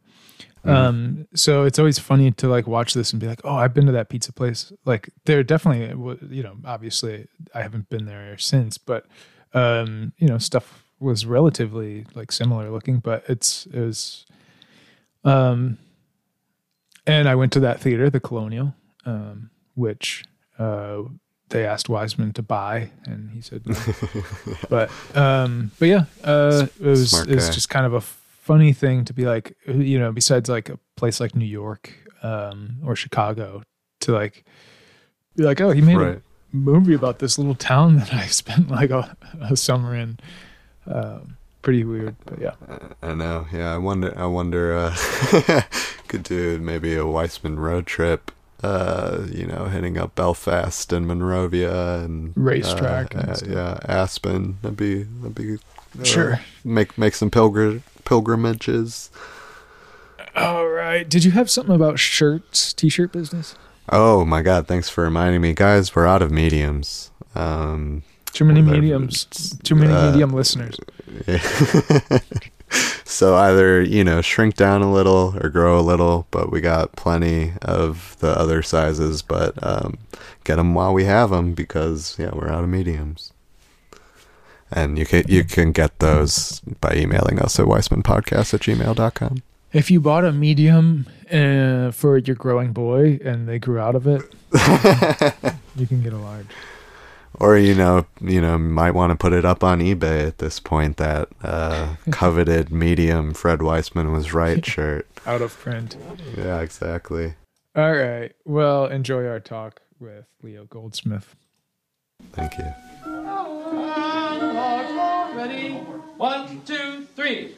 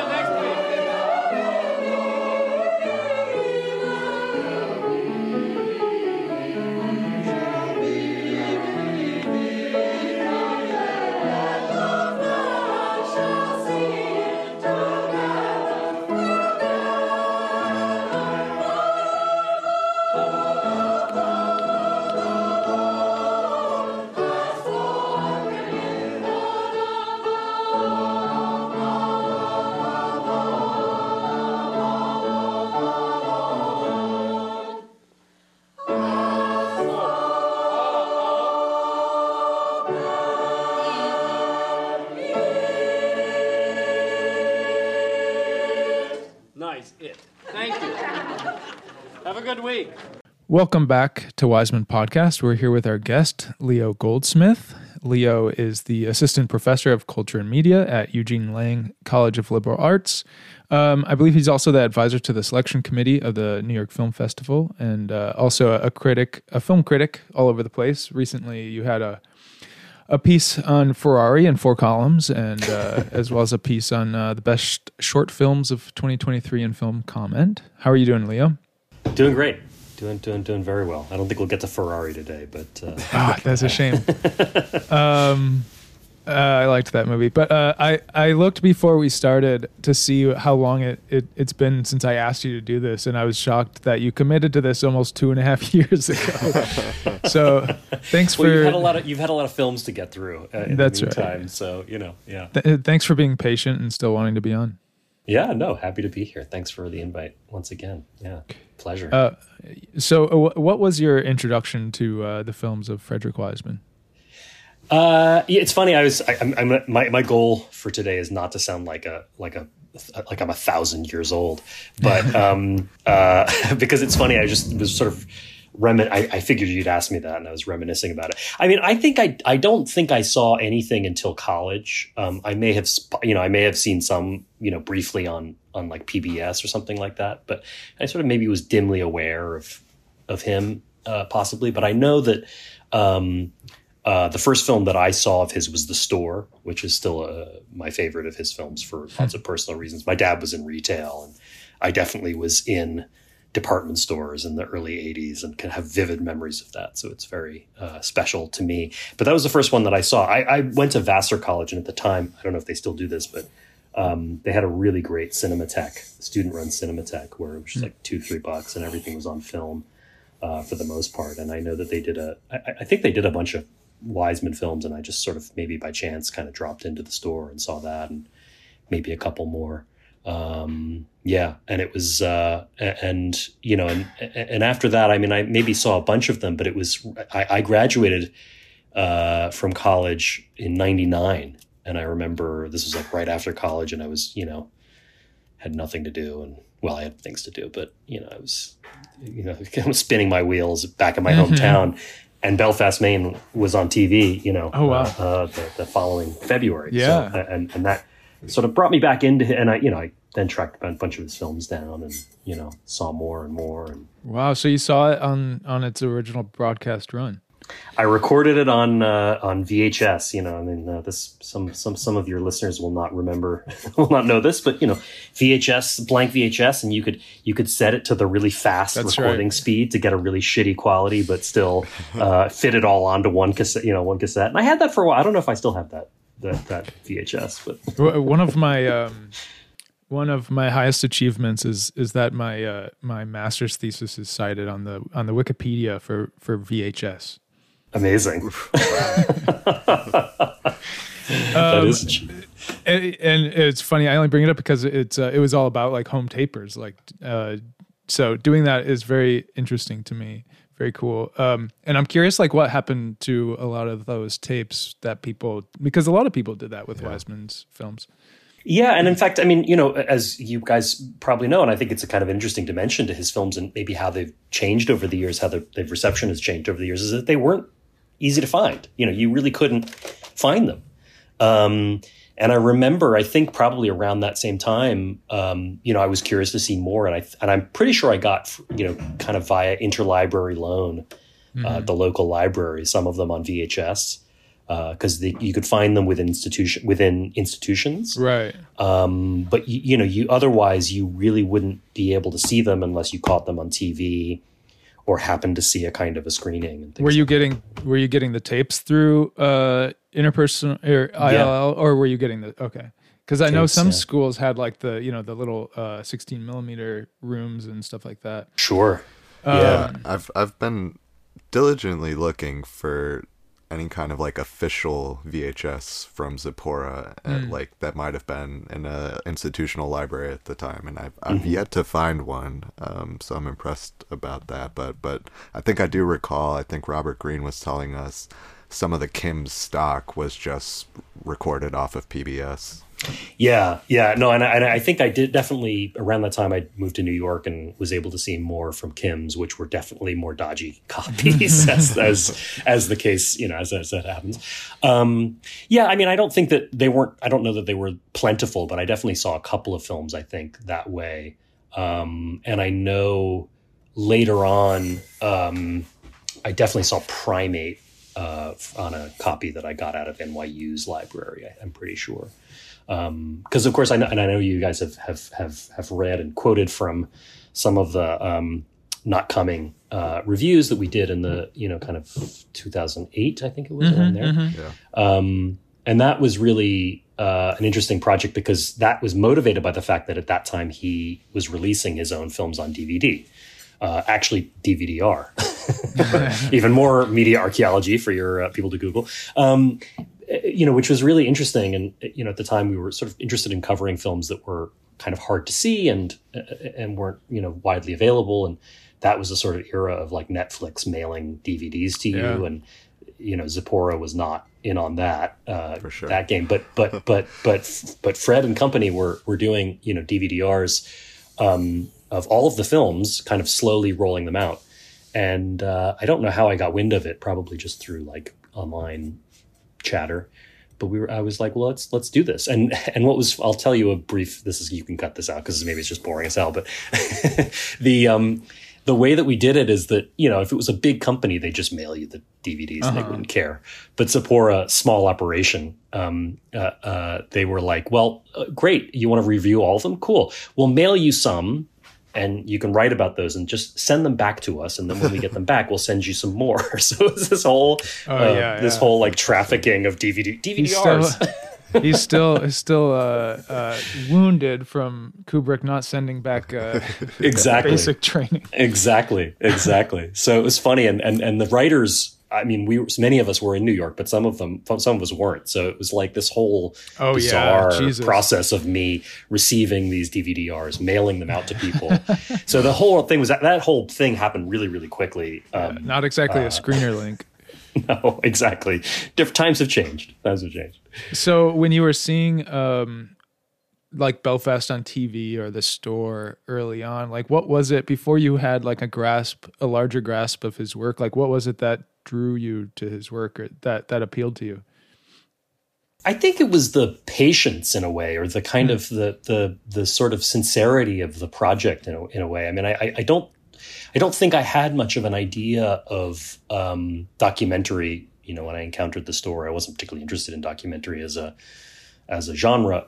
You know, it's now it is one of my areas of expertise, I guess, um, uh, in what I teach. But it, you know, at the time, I didn't really know, and I guess I hadn't probably even really seen that many um, of the kind of you know like classic American you know uh, kind of sort of sixties, seventies, eighties documentaries uh, to kind of compare it to. So I wasn't really. Um, so I, I was quite impressed by that as a kind of exercise of just sort of kind of kind of patient, kind of sincere, kind of curiosity about about people without without much sort of overt interference in terms of you know, commentary and things like that. And I think, and this is something that I, I feel like I've mentioned in other writing on Wiseman, is I think I, what I recognized about it. I mean, I think Wiseman is distinctive in a lot of his own ways, but it really does also in his his project really does fit quite well with this project of the sort of 60s 70s public television of the kind of um, Mhm. real interest in in in making the processes of civic Right. life in America kind of transparent to people, and the way that he talks about, uh, uh, you know, um, and in, in some ways, I feel like this is is something that I, I think is in danger of getting lost in how people understand Wiseman's work, um, because of course, in some ways, he's unique, but he's also part of this much larger sort of project, and you know, I, I think I, I, I recognized you know, and I, I mentioned this maybe in a in a in a, a rev- I think maybe in my Belfast Maine review from Low those many years ago. I recognize this kind of almost you know um, you know this kind of thing that you would see on Mister Rogers of like okay Right. let's watch let's watch how how how crayons are made, you know, for like for like probably one minute on Mister Rogers, but you know, and, and with Wiseman it would be ten minutes, you know, and it would be Mhm. and and this that this process itself was important to kind of understand as a you know if you were just a sort of if you were just a person in the world why would you not want to know Right. where crayons come from Yeah. Yeah, yeah. You uh, you mentioned something about um, the sort of like Marxist materialist reading of that, which is interesting because I, I think that the Marxist reading started popping up around Meat uh, in 1976, which is all that. It's all naturally. understanding the pro- understanding the process. Um, and here, you know, this this draws a lot from from Meat, so it's interesting that that you mentioned that. Um, yeah. and, and we see like for instance the package in the supermarket of the the salmon and then like right after that we get to see the whole process of how it's made. It's it's incredible. Yeah. Or baked stuffed potatoes. Yeah. I'm a huge i like i really like potatoes so i, I really love that sequence in particular but um you know i mean it's really quite amazing and i and i mean i actually don't even know i mean i know that um uh salome aguilera uh, uh Skvirsky, i probably butchering uh, their name uh, wrote a book called the process genre specifically about this kind Mm. of genre of of you know works uh, you know uh, films that follow like you know labor and often kind of uh, assembly line kind of you know uh, um, sort of Taylorist sort of work methods and things like that. And it's interesting. I was thinking about it because it, it's something that I very much associate with Wiseman, but actually, you know, he's definitely interested in work, but this kind of factory process sort of work is actually not something that comes up all that much. I mean, meat, Mm-hmm. of course, and it comes up in several uh, different iterations in, in Belfast, Maine. But it's actually he's actually much more interested in these sort of more, more maybe more like human to human interactions, you know, throughout his career. He's not so much interested in like let's say the factory in the way that Yeah. comes up so much in meat and Belfast, Maine. Yeah, uh, adjustment and work is a big one. Yeah, I was Uh, gonna say you got to bring up adjustment and work too. I think those those are the two main ones that I think this film calls back to in that regard, um, in terms of processing and the assembly line.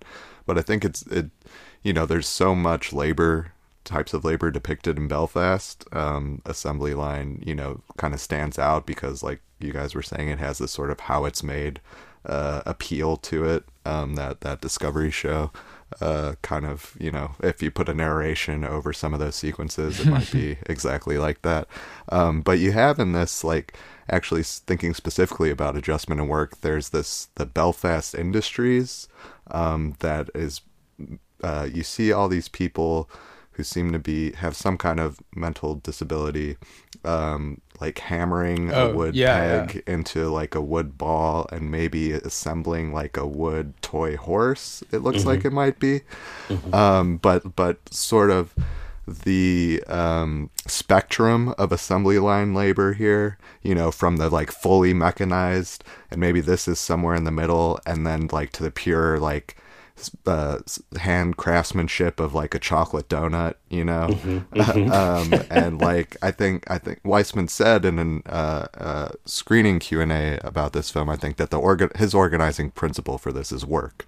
Um, so so I think you know that sort of radiates out through all the sequences, and you're sort of asked to think through the relationship from what you're watching from a, a standpoint of labor and a, a lens of, of work practices uh, pretty much throughout. Yeah, it's Yeah. it's it's also interesting to kind of hop around a little bit uh, for a second to think about like so uh, in in making relationships between the work and the place. Um, something like Ex Libris has like almost a shot for shot remake of the like Sardine Factory, but with the books, and it's like, but but there's a different tenor because he he's because because the library is like this holy sacred public Quiet. place, and, and like I mean, you know, it just doesn't have. I think it's there, but it doesn't have the same like overbearing alienation to it that some of these scenes have, especially something like the baked potato, where the sound uh, over it is just like so overwhelming and just like, just like uh, you know, You see people on the all- line wearing, you know, Yeah, yeah, yeah. ear dampening. Yeah. Um, Yeah. But it, and Leo, you talk in your uh, review from 2008 about um, about this uh, perpetual motion to like wake up, go to work, go to like keep some appointments, like uh, attend a class, blah blah blah, and um, and you talk about how like the, how important the idea of labor is to the spiritual and intellectual fabric of the town. Um, and I think it's important to ask yourself regarding this film, like like what life would be like if you had one repetitive task to do every day, and maybe you do, um, and you wake up and did that, went home, did it again the next day, and now something like sam like the salmon processing or the donut making certainly looks more appealing to me than the baked potato or the sardine plant. But i think wiseman is is reflecting on how we have oriented our life around an economy that necessitates this kind of labor at least in 1999 in a town like this um, and what's great about his his uh, technique is that he's building that ability to reflect within the duration of these passages. So you know we're watching this for ten minutes. It gives you so much time to like just think about um, you know uh, the the editing technique, uh, what the actual task is, what their their life is. It's open to you to to discover. hmm Yeah. Yeah. And I mean, of course, also to think about in that process, also Wiseman's own ways of working, which are, which are meticulous and, and, uh, and Right, yeah. don't seem to let up very much at all. Although it is also interesting. I think, I think it's also funny and worth mentioning that like Aspen, Belfast, Maine was a place that he, I think he vacationed and maybe, Yeah. I don't, I don't think he does anymore. I think he, I think he may have ruined that, that vacation spot for himself. Maybe not. Maybe he's still. So, But- somebody asked him why Belfast, and he said because he wanted to make a film where he can uh, edit it at home, Yeah. or, or he could live at home while he was shooting it. But I, Um, talked I, I talked about that with with Menus-Plaisirs of like this this um this contrast between uh you, you- well Lee, you were talking about how he's more interested in this human to human interaction that's definitely true of the of the 21st century films um and something like Menus-Plaisirs is all about collaboration. And it is funny to think about like him at home, just like working by himself for 12 hours a day on this film about the beauty of collaboration. Yeah, yeah. Well, and, and two, you gotta like, you know, I, I often talk about this with regards to the doc um, "Hands on a Hard Body," but there there are certain films where the filmmaker, by by the very nature of picking this subject, sort of becomes a participant in a certain way. Like those filmmakers had to stay up and shoot the whole thing while the people were doing it over three days. Like here over and over again, I feel like you see Wiseman and Davey getting up at like the crack of dawn, you know, and spending, you know, probably hours on site. You know, the the Stinson cannery scene, um, which I should mention briefly, uh, Wiseman was not the first uh, documentarian to, to get to uh, Robert Kramer's Route One USA, Oh, right, terrific okay. film. Um, Hmm. Also uh, featured a scene there. Um, but uh, yeah, he had a couple friends like showing him around or like getting yeah, him into he, places. he has a couple thank yous in the end credits. Um, like Jim Davis, I think was one of them. Um, but I can imagine that's how he got to like the the um skinning of the the foxes, like just Well, I in was this weird thinking- garage. I was thinking though this one, you know, thinking about labor, thinking about individuals within community, like the the lone hunter scene, the camel Oh, I guy know. out in I the know. woods with the bow and arrow, you know, Yeah. like like how does he come across that kind of thing, you know? And it's probably just sitting in the donut shop, you know, keeping his ears open. He said people started suggesting him stuff once they kind of knew he was around and in town and what he was doing. But like the just the fact that he he you know he says he spent about four hours at Stinson Cannery. He probably would have had to spend roughly the same amount of time to get this you know two minute maybe sequence of this one guy in the Yeah. forest. You know, and it's all important.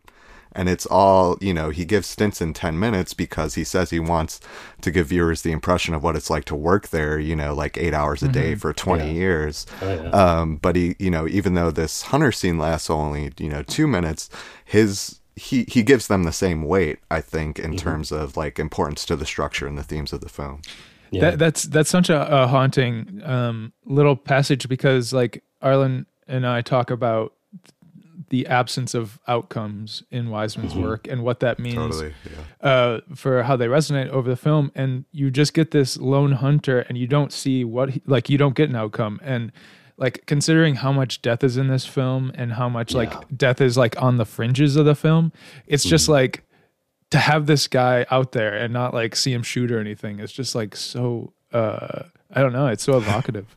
and you leave him with that i think you leave him with this shot that's quite quite far He's quite far away but but but fred has him has him mic'd up with a lavalier that mm-hmm. like is like is like practically you know up his nostril and you just hear everything it's just a very odd and kind of disconcerting uh, kind of kind of moment in the film. I mean, I think you know certainly. I mean, what we're sort of maybe kind of dancing around here too is just the way that the film, and of course, there's a big exclamation point put on this when with the discussion of uh, the lecture on Moby Dick at the end, Mhm. is the way that maybe a lot of this film is really about you know certainly changes in kind of labor and lifestyle in in New England specifically, and kind of maybe taking some of these tropes of you know, kind of New England literature and New England like self mythology in a way, but also maybe kind of examining them to some degree. I mean, obviously, the big emphasis on uh, on, on fishing uh, throughout the film, both Yeah. as this kind of small, you know, kind of two man operation. Uh, as a kind of just like hobby fishing, and then in this, ma- you know, by the end of the film, this is sort of massive industrial uh, fishing component, and then obviously also the different the the, the two two fish fish processing Right, right, assembly right, lines that yeah, we get to see throughout the film. Um, you know, I mean, it, I think is a really interesting way of kind of getting at this sort of um, again this kind of mythologies that maybe New Englanders maybe have about themselves. Um, uh, but trying to look at it in a little bit more, maybe kind of, I don't know, kind of different light or a certain kind of, I don't know, kind of steadier gaze in some way, not not too much to make it, you know, seem like ah the, you know, the, uh, ah the old sea salts of New England here, we, you know, Yeah. but actually to sort of maybe see the kind of longer, you know, trail of that and maybe some of the, um, yeah, uh, maybe seeing in the less kind of like, You know, yeah, because you, you you think he like runs a risk by opening his film with a lobster Oh, boat, gosh. right? Like you're like, oh, is this gonna be what this is? You know, kind of the stereotypical view. But I think you're right. He's like unpacking this mythology, both in how outsiders view Mainers and how Mainers probably view themselves. You know, I'm sure things like um, what was the tree nut, uh, nut farm, what where the Right. taxidermy and the fudge. Yeah. Uh, Perry's Nut Farm. Uh, Perry's you Nut know, Farm. that's got to be an institution, a local institution, right? Right. That's what Yeah. it seems like. You know, everyone stops through. So, like, I, d- I definitely think um, that that's a part of it, and both it reflects. It also reflects how uh, this theme of individuals within community and how communities sort of write their own narratives in in terms of how they identify and distinguish themselves uh, from other communities. You know. That, that overture is so beautiful, and it, it, it speaking about this like sort of idea of mythology and, and how mythology is created in literature. You see that, and you're like, oh yeah, this this guy loves to read books. Like just Yeah. the way it's like, oh yeah, this is why they call him the like the novelist, the great American novelist, or whatever. Yeah, and I mean, I think it really comes through in this film in a way that maybe, uh, and, I, and I think this is a, I, I think it's worth noting. I think this is kind of a special film. He's sort of talked about this film as being kind of a pivotal film for for him, not only because it seems to be almost this kind of index of like Wiseman Mhm. possibilities. Like, there's at least a dozen Wiseman Callbacks. films in here Yeah. already, Right, you know, and any of these people could potentially be, uh, you know, that any of these sort of situations that he's into could could be themselves a, a, an individual film uh, but also just this kind of yeah, this sort of interesting kind of literary kind of sweep to the film, which which um, you know, I mean, it, it- you know, it has a kind of I don't know relationship to things like Winesburg, Ohio, or something like that. But but but certainly to even to these kinds of um, maybe this sort of maybe more specifically kind of New England literature of, Yeah. of certainly Melville, but even kind of a certain Emersonian kind of Dickensian vibe to kind of- it. Yeah, and even and and certainly in these in in the way that the film is shot, uh, emphasizing these kinds of landscapes and seascapes in a way that I think is, you know, he always has these sort of pillow shots or these kinds of establishing shots, but I think in this film it's they're particularly striking, and especially that opening montage is Mhm. is like. Is quite wild, actually. It reminded Yeah. me to think of another Cambridge filmmaker. I, I, it reminded me of Robert Gardner's Forest of Bliss. It's so uh, I don't know if it's a film that if you've seen it, it's about Varanasi. It's a problematic-ish film. You know, it's a by you know Harvard ethnographer in you know Uh-huh. in, in, in India, but it's a it's a it's an. I mean, Gardner was an amazing. Um, well, he was an amazing interviewer. Of course, he, he had a, a PBS show. He interviewed a lot of interesting filmmakers, but he was also a really amazing editor. And the opening sequence of Forest of Bliss is like one of the great. I mean, it's just incredible Huh. opening sequence. Very similar, actually. I think to this, to this opening. You know, foggy water and and Yeah, and, yeah. and also the presence of of of death just everywhere. yeah it, it, it, there's uh gosh there's so much uh in in this but um i was thinking the Winesburg ohio thing is a good call too but th- this idea of like especially coming off public housing but like Yeah. choosing this subject um it doesn't have the burden of representation or the burden of like a point that something like near death or public housing does that allows him like there isn't like the big like even like tennis house scene from central park uh or you know the dispensary scene from city hall like th- it doesn't have this sort of like big um pivotal scene that that uh the whole community is around like it just has this sort of like like i said everything is on the fringes here I feel like Yeah. it has it kind of accumulates those scenes maybe though through a few scenes. I mean, I think you'd say probably the the key scene we touched on already is is the high school uh, Right, Moby right. Dick lesson, but you also get City Hall. You also get um, uh, the the sort of city health speech that's happening that gives us a ton of exposition about you know the ailments that the town suffers from, you know, high smoking rates, obesity, etc. Oh yeah, sure. You you also and you also get um, the uh, judge the sent like sentencing scene, which is great. It features a parade of amazing names. A guy named Thomas Thomas, a guy named Larry Gary. My roommate in, in college was t- his name is Tommy Thomas. That always throws me. incredible.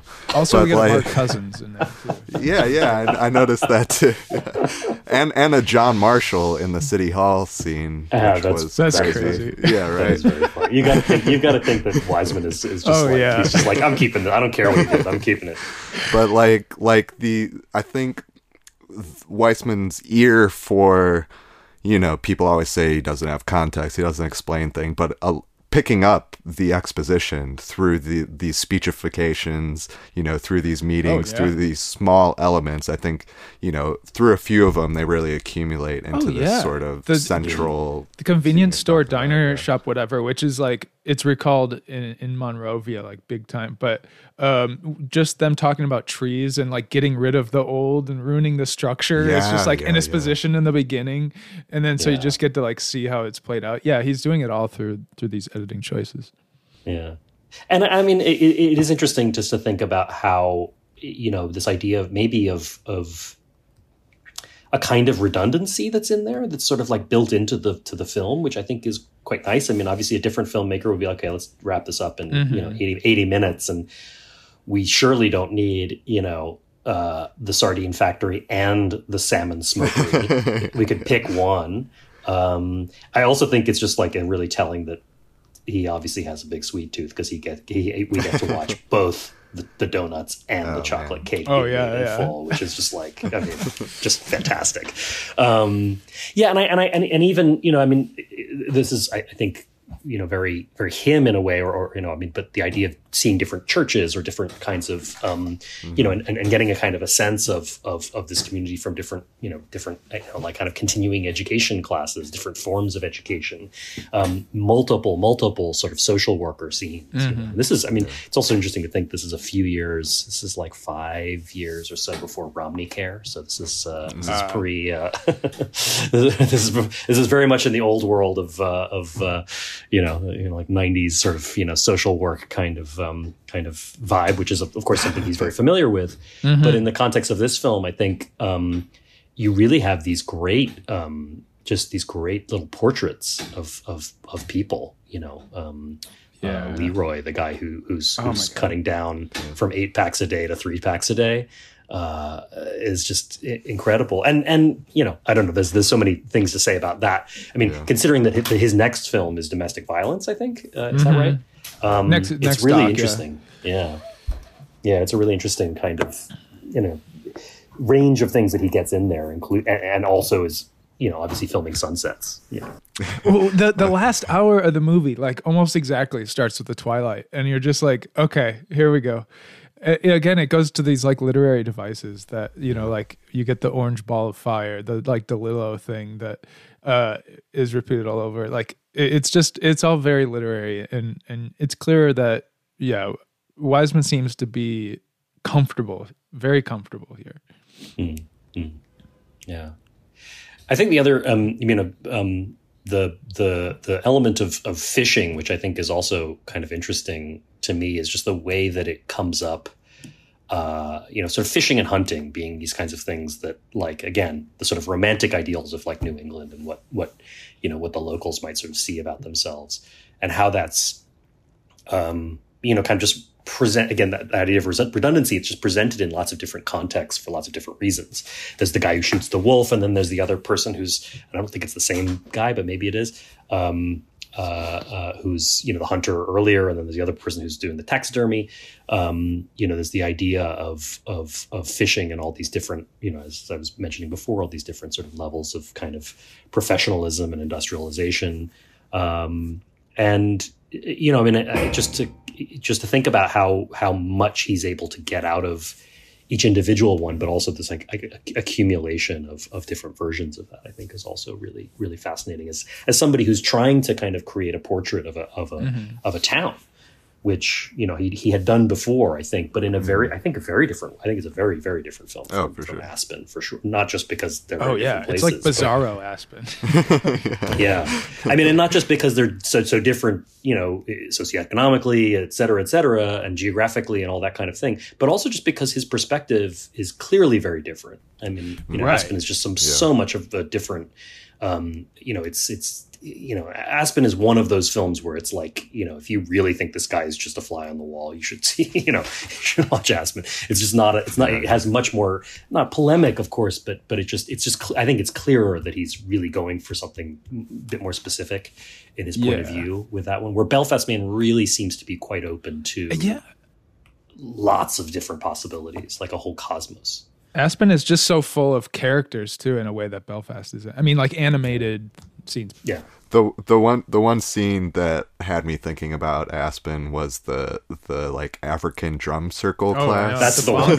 Yep, yep. God, it's well, it's also maybe maybe the only time you see a person of color in the entire film. I think there's like one or two others. Yeah, elsewhere. there's a couple. there there there are You a know, few. um, it, it's roughly equivalent to the amount of white people in public housing. Yeah, Yeah. yeah, So but- it's really yeah. Go ahead. One of the important things, though, is is all of the arts that he surveys here. Uh, I think it can be easy to to talk uh, about the film without mentioning the fact that he goes to like ballet classes and choir Yeah. and thinner at the Colonial, uh, or um, uh, theater rehearsal. Obviously, with Death of a Salesman, you we, we Yeah. see some some live rock music at the bar. Um, God, there's. That's that, the cut. The bar band, the bar band to the African drumming. Right. Yeah, like, yeah. You know, you know, choose your fighter. Which also that was the John Denver scene in Aspen at the the bar, Right, right. kind of like Yeah. the choir conductor though talking about like reading about time periods when you visit them through art it's just like one of these classic Yeah. wiseman like direct message to the to the future viewers kind of thing because t- you know belfast if it's nothing if not a portrait of 1999 um, Mm. which i was going to ask you uh, leo i saw that last fall you taught about the 90s in cinema did did Yeah. you did you teach any any wiseman I didn't. No. Uh, the, I, I yeah, I do teach this class on the '90s. It's more about kind of popular film and just looking at the history of the '90s. And I teach undergrads, so none of them Yeah, yeah, sure. yet. So uh, it's a way again another way of making me feel really really old. You don't, you don't Um, want to be like, here's this four hour documentary on the plane. Yeah. I do, but no. I mean, and actually, there uh, there probably would be other films that I would I would probably do high school too. Actually, would be Oh, yeah. my '90s pick. That would be my like yeah. It's funny to think about the, these two films, I guess, as as bookending the '90s too. Yeah. both Mm-hmm. in terms of sort of culture and in terms of like Wiseman's approaches and perspectives. Um, you know, Weiss, Wiseman said Aspen was he felt a little mean, perhaps on his part. You know, pretty cutting and biting. You know, I think a lot of reviewers mark th- note this period as him softening something he comes up against but i think so many people notice it it's it's kind of hard not to consider it to some degree um but you know also thinking about just this as a 1999 film being so invested in you know the times are changing transitional uh of a community um just thinking about you know just all the great end of the millennium films you know i'm thinking about like ghost dog uh Yeah. things Strange like that Days, yeah, The Matrix, right. stuff like that. like there's there's this this p- prevalent anxiety you know that's in the film Right. and also in the town of like Yeah. you know so, something foreboding. And i think going just going back briefly to the opening you know where we're talking about these foggy docks um it kind of it lasts long enough that it that it builds this impression in the viewer i think of of something to come. Something's about to happen. We're gearing up for something in a way you know that's going to play out over the next four hours and next you know century. And I, th- I think there, there's um, some press material. I don't know if it was in like the actual Zipporah, but I I read it. I don't know if you read it, Arlen, in like the Montreal like film festival Yeah, yeah, um, yeah. thing. He he has this longer quote, which I thought was was much more forthcoming than he would be now. totally Um, Yep. And he's talking about like Maine as this place with this uh, Civil War history and all of these traditions, and then he says, "Will it be deserted or gentrified under under the pressures of economic change? Which of its traditions will endure, and how will new ways and new people alter its rhythms?" which makes me think even more that like it's it's kind of validating to feel after you watch this film and think about how much this film is questioning uh, what's to come. Um, Mm. It's it, it's like he he's designed it as a piece a, a- about what's to come in in in America in the next in the next century, and you know. Uh, you know the internet and uh, MBNA. It still is crazy to me. Like I watched this last like a couple years ago before this week, and MBNA is such a towering thing in this film, and then you don't get it until there's 11 minutes left. Like you just Yeah. it, okay, it's coming sometime. You're like it's there for like. I always remember seconds. it. Yeah, I always remember it as this big sequence, but it's not a long sequence at all. And probably just knowing, you know, how he works, he probably didn't have that much time there. They probably were like, hmm. "Yeah, you can, you can be here for ten minutes." Yeah, he goes, "Oh, I see the, the think of yourself as a customer thing, and just. Incredible. yeah, exactly, exactly. And it's a really fascinating moment in the film, and it comes right before this sort of really dreary kind of ending that's like mm-hmm. really about hardship and life changes, and then ends with like shots of graveyards. You know, in case you didn't get the mm. point that death was like very much looming in this film.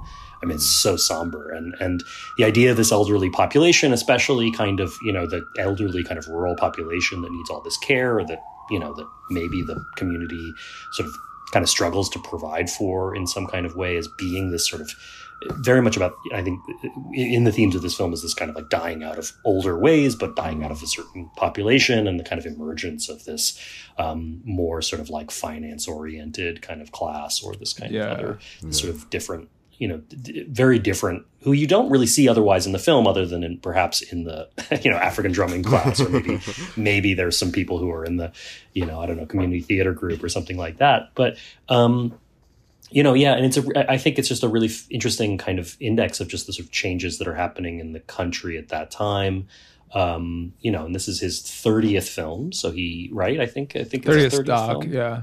Yeah, 30th doc. So I mean, maybe I don't know. He's probably not that superstitious about numbers, but you know, he was also he, he was also 70 around this time. Mhm. Yeah. Uh, he Just got crazy. a lifetime achievement award at the, around that time. I think you know, and I I- I think this particular moment too. You know, and I was also reading the Philip Lopate New York Times profile Mhm. that came out around this film.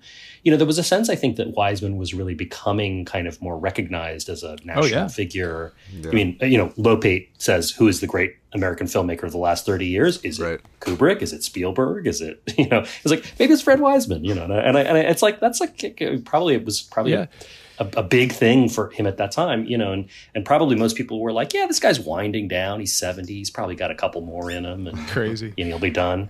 it opened, yeah. It opened the uh, the Lincoln Center, then Walter Reade uh, retro that Kent Jones um, uh, put together in 2000, early 2000, and I think that was like a huge deal uh, for him going forward. And I think also just even terms in terms of his you know his his profile uh, even amongst sort of cinephiles and because because of his association with public television, I, I think a lot of people just didn't really think about him as a major filmmaker. I mean, or just even even really think of him as somebody that they needed to, you know, a documentary, of course, had had different. Um, uh, uh, you know, had, had maybe a, a different kind of uh, itself a kind of different profile at that time Sure. uh, just amongst kind of uh, in, in cinephile circles. But um, I think so. I think this film in particular, and that kind of that I don't know, really sort of pushed him into a kind of a different, um, maybe different audience, and and and and also, which is also to say that the, the '90s, of course. Um, uh, you know, were a big time, you know, 80s and 90s were a big time change in public television too. And I, I, I- don't think he would ever be candid about about this No. himself. Um, but you know, I'm sure just the changes in his own funding, uh, the changes in obviously, and just in, not even just for his own funding, but the changes in funding for documentary and other Mhm. kinds of content on on PBS at that time uh, um, were really were really changing and were really in you know it, there was probably uh, probably have been a number of moments in his career when he's like this might not work anymore you know i might have to do something else and he's somebody who's always survived on i mean all of it i think i think still all of his films are are, are supported by um corporation for public broadcasting Yeah. so I, I I wanted to um, before we we get too far away from the MBNA scene. I wanted to couch it in its um, sequence specifically, which um, after the salmon processing, we get the which comes after the high school scene. Um, we get the social worker scene where the woman reveals that she had a miscarriage, and then right after that we get this um, handmade fudge processing. So this like remnant of the old world, right? And then and then the MBNA quick sequence, and then it goes to this guy painting. Um, and then I think maybe a shooting second range. second painter. By the Yeah, way. yeah. Yeah. Oh, yeah. Speaking of Bookends. redundancy, right? um, and and then I think maybe the shooting range and the Hmm. the prayer in the cemetery, which that sequence is just like right out of Canal Zone. Um, but um, but this idea of like like death. The, this old world thing and then this new uh, economic thing and then watching this guy actually do his artistic process like so closely um, is is just like it's beautiful work. Uh, the Mm-hmm. the the way that he's he's making meaning out of just uh, associative editing is is great. Yeah. It's interesting too. I, I I- wanted to. I couldn't figure out. I was trying to see if there was any way to figure out who the painters were. What- the Um, first guy seems to be a um, seems to be like a local, like sort of landscape painter, like the kind of person who's you know you would see in any kind of like Main Street shop that you would buy a you know on vacation you'd want to buy a little painting from your trip and it seems a little bit you know uh you know the Novelty kind of, kind of. novelty yeah exactly i mean i'm trying not to be condescending here but the kind of thing that that people would you know think of as just kind of you know like uh yeah like whatever Is the local second guy- artist is the local second artist guy- the second guy seems more of like a professional seem more Is he professional they're both representing? professionals but Is or is he reproducing a different one on a bigger scale? Is that what he's doing? Uh he's have to look referring- at it again He's yeah. referring to a little one, and then there's like marks already on this one. Yeah, he, he like drew it in pencil. Okay, but I maybe- think I maybe think he drew I it on think small like scale. like you're doing now, Leo. I mean, the the the film is almost bookended by these two painters, and uh, you know, just all the different kinds of labor we see depicted. I think it uh, Wiseman is is directing us to compare them, you know, uh, and and see what the differences are, what the similarities are, and even within this, you know, small community under 6,500 residents, um, doing the same, you know, type of labor. In this case, painting. All the variances, all the little details that are different. You know, one guy is is looks like he has a downtown studio. This guy's kind of out in the woods, you know, in a farm somewhere. You know, their styles are different, their techniques are different. You know, thinking back to what you were saying about like sardines versus salmon. You know, like like obviously these are both seafood uh, products, but like you know the the differences between that. I think I think it furthers the respect for labor and the valoration of you know manual labor and in particular you know i think Mhm. it's it's all work with hands you know literal Mhm. sense manual labor and i think that might be why we get so little of mbna comparatively um I, I i don't know that that wiseman maybe has the same respect for that Sure. work you know Yeah. um but but i do i do want to go back to social work and, and talk about that in a bit more depth because um, they're just the film's punctuated by these Mhm. scenes. You know, they're they're relatively evenly spaced out, and we have a lot of them. Um, and I think there's also an element in this film that's a valoration of uh, labor by women. All these social workers are women. Um, Most of the Stinson Cannery line seems to be women. Uh, I think same with the salmon. You know, we we there there are a lot of women working in Belfast. Um, but uh, this kind of labor, and also especially coming off of public housing, where Mm-hmm. you know it's like where are all the social workers for for this population, right? But they're abundant in Belfast for That's you know whatever reason that isn't really touched upon. But you know the I guess going back to kind of this literary our town idea, but like looking looking at the forest and looking at the trees, right? Like the community and the individuals, this is really the site of individuality as it relates to the institution in, in a way that we almost never get with Wiseman, you know, because he's Mm. always going to the institution.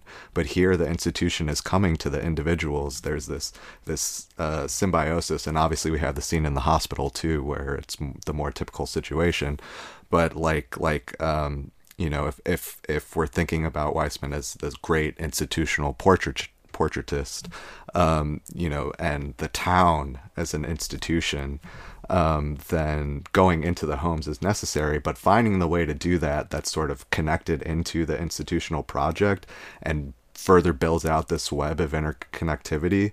Like, uh, uh, I think it's really key to the structure of the film and the themes. But you know, it's I mean, each of these themes also are just kind of individually like bravura, like mind blowing stuff from from the scene you already talked about uh, with the cartons, which you know it's understandable 13 dollars a carton, it's not that much. Um, you know, to to picking nits out of the Picking- hair, yeah. You know, I'm like talking about in- like her daughter growing up too fast. like every they're Yeah. they're all so rich and the film has so many of them and yeah just in between all the things of labor you know the nitpicking too that's manual labor too it's hands uh right? And and I, I f- I forget what it comes right after um the uh the painting the painting the first painting scene. Interesting. Okay, interesting. but right like so so i think also going back to public housing sorry i'm rambling a bit but also going back to public housing the um idea that uh no i was really rambling i lost it but is this, is this sparking anything for you guys i was Too going much, too much. somewhere and I, I totally went off the rails but Yeah, no, I mean, I think you're right. I mean, and, and it's interesting that that yes, in other films he would be more localized to a particular building or set of buildings where he would just be able to follow these, you know, different threads. But uh, that is an interesting distinction here, which is sort of, I guess, it's not unique, but it's you know, it's somewhat unusual, is that he's really falling you know, into into you know. Um, the sort of domestic space to to see this kind of work in action, and that's the thing that you know, for him, if we think again, if we yeah, if you do think of Belfast, Maine as the the quote unquote institution that he is that he is sort of, um, it's like how does like how does like society work? You know, it's like he's not just like how do people you know how do people get you know welfare? You know, it's like how does how does society function? You know, in this place at this particular time.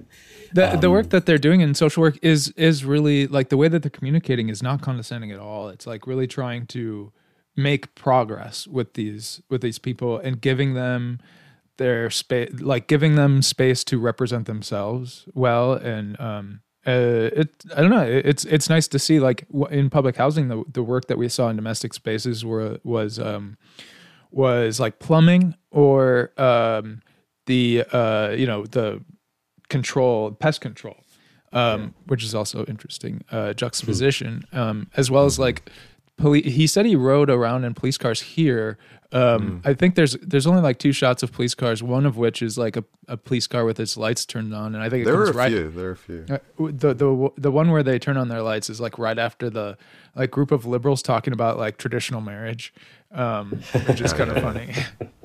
Yeah, yeah, that that was one to me like the most pointed through line from public housing, the police cars, and Oh, I yeah, think it's it's important that we we see the cars, but we never see an officer like we do in public Right, yeah. housing. You know, they're Yeah. never getting out of the cars, but then we have this uh, like sentencing arraignment scene that sort of shows the result of you know what all these police cars are out there up to, just kind of busting mushrooms and weed, Minor and, claims and, yeah, wood whatever. thief, Yeah. yeah.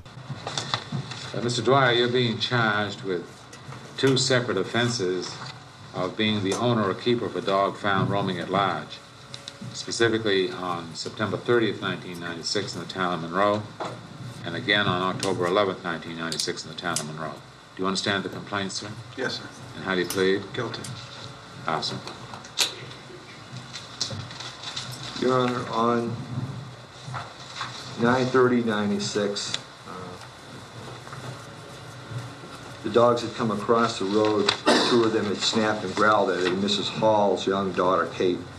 Uh, Kate was up in her driveway at least 30 feet. She was not bitten and was very scared. Uh, This has been an ongoing problem.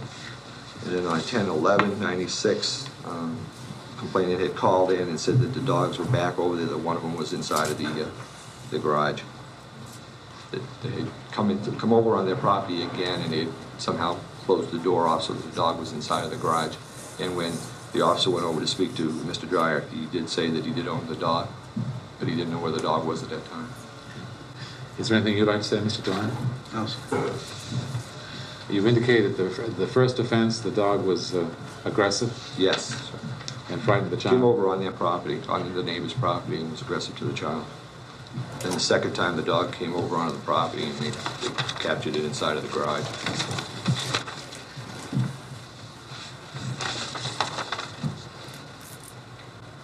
All right, sir. On the first offense of September 30th, I'm going to impose a fine of $75. On the second offense of October, I'm going to impose a fine of $100. Are you prepared to pay the fines today? No, sir. You need time to pay? Then return here this afternoon at 1 o'clock. We'll work on it then. Mark Cousins. Mark Cousins. Yeah, yeah, DUIs and things like that. You know, kind of like rural life in the night. I mean, you know, God, I mean, it would, it would be different now. I think in a lot of ways, which is another element of the film, which I think is. I mean, I, I'm not from Maine, and I I have been to Belfast, Maine, actually, very briefly, but uh, but I was going to ask if you had ties to New England. Um, I I I go to Massachusetts a lot, but other than that, yeah, I have some family there. But but other than that, I'm not not really. I mean, I Sure. grew up in the New York area, so I but we would do vacation. You know, again, like Wiseman, I would go to vac- go on vacation. You know, New England, Right, right. Um, you know, but I and, and actually, you know, I also think that uh, not to stray too too far from what you were you were just you were just talking about, Arlen, but the um the uh you know the other thing to say about this movie is it's just like an incredible vibe. I mean, it's just like the autumn. Autumn yeah, in yeah. England. I mean, it's I think like you it's called like it like you're- ambient in in your review. it's I- just I like so yeah. it's just so like there's a there's a obviously there's a lot in the film that's not it's not like cozy but like it's clearly Mhm. like he really wants to it really gets at this kind of like very specific sort of like halloweeny kind of kind of thing which i think is just like extremely pleasurable among you know uh, in addition to everything else I mean, it's almost like like you you have to have some lobster in it. You have to have the changing of the leaves, right? That's just kind of like Yeah. what people think about. Maybe in a way like public housing, you kind of kind of had to shoot it in the dead of summer, you know, and it Right. gives it that kind of vibe. Um, Yeah. You know, it this is definitely imbued uh, with different qualities by the season. All those Yeah. close-ups of Halloween uh, decorations are so fun. and I mean, I think that that you know, again, just just, just I, I think I was saying this before about the the, the sort of like I don't know the, the, the sort of self mythology. I mean, yes, he's giving you that Norman Rockwell, Mhm. you know, thing because it's you know you're sort of expecting it, and then it lets you sort of then you get to delve into these things like the social work that are less you know less sort of charming, you know, uh, and and I I was looking up. I, I found online a, a, a relatively recent article about them screening the film, like re-screening it. Mhm. uh, uh, 2017, yeah. yeah. yeah, And talking about this, the, the quote unquote controversy, and, it- and it's not that interesting. Uh, you know, I mean, it's the, what everybody, what what happens, kind of in, in a lot of places where you know the film is made and people are excited about it for some Right. reason, and then they're like, "This is not my town." But of course, what their objection was that was that it, you know, that it showed things Yeah. that were real. and that they're a touristy. They're like a Yeah. quote unquote like touristy town, and that's yeah. exactly what this and, and it is. Yeah i mean that's that was my i was up there uh, in that area for for a conference um, uh, this is a number of years ago. But actually that was what struck me when i went there is that i sort of just drove through it really. And i was like oh this is much more just like tour like i don't i don't see any taxidermy anywhere.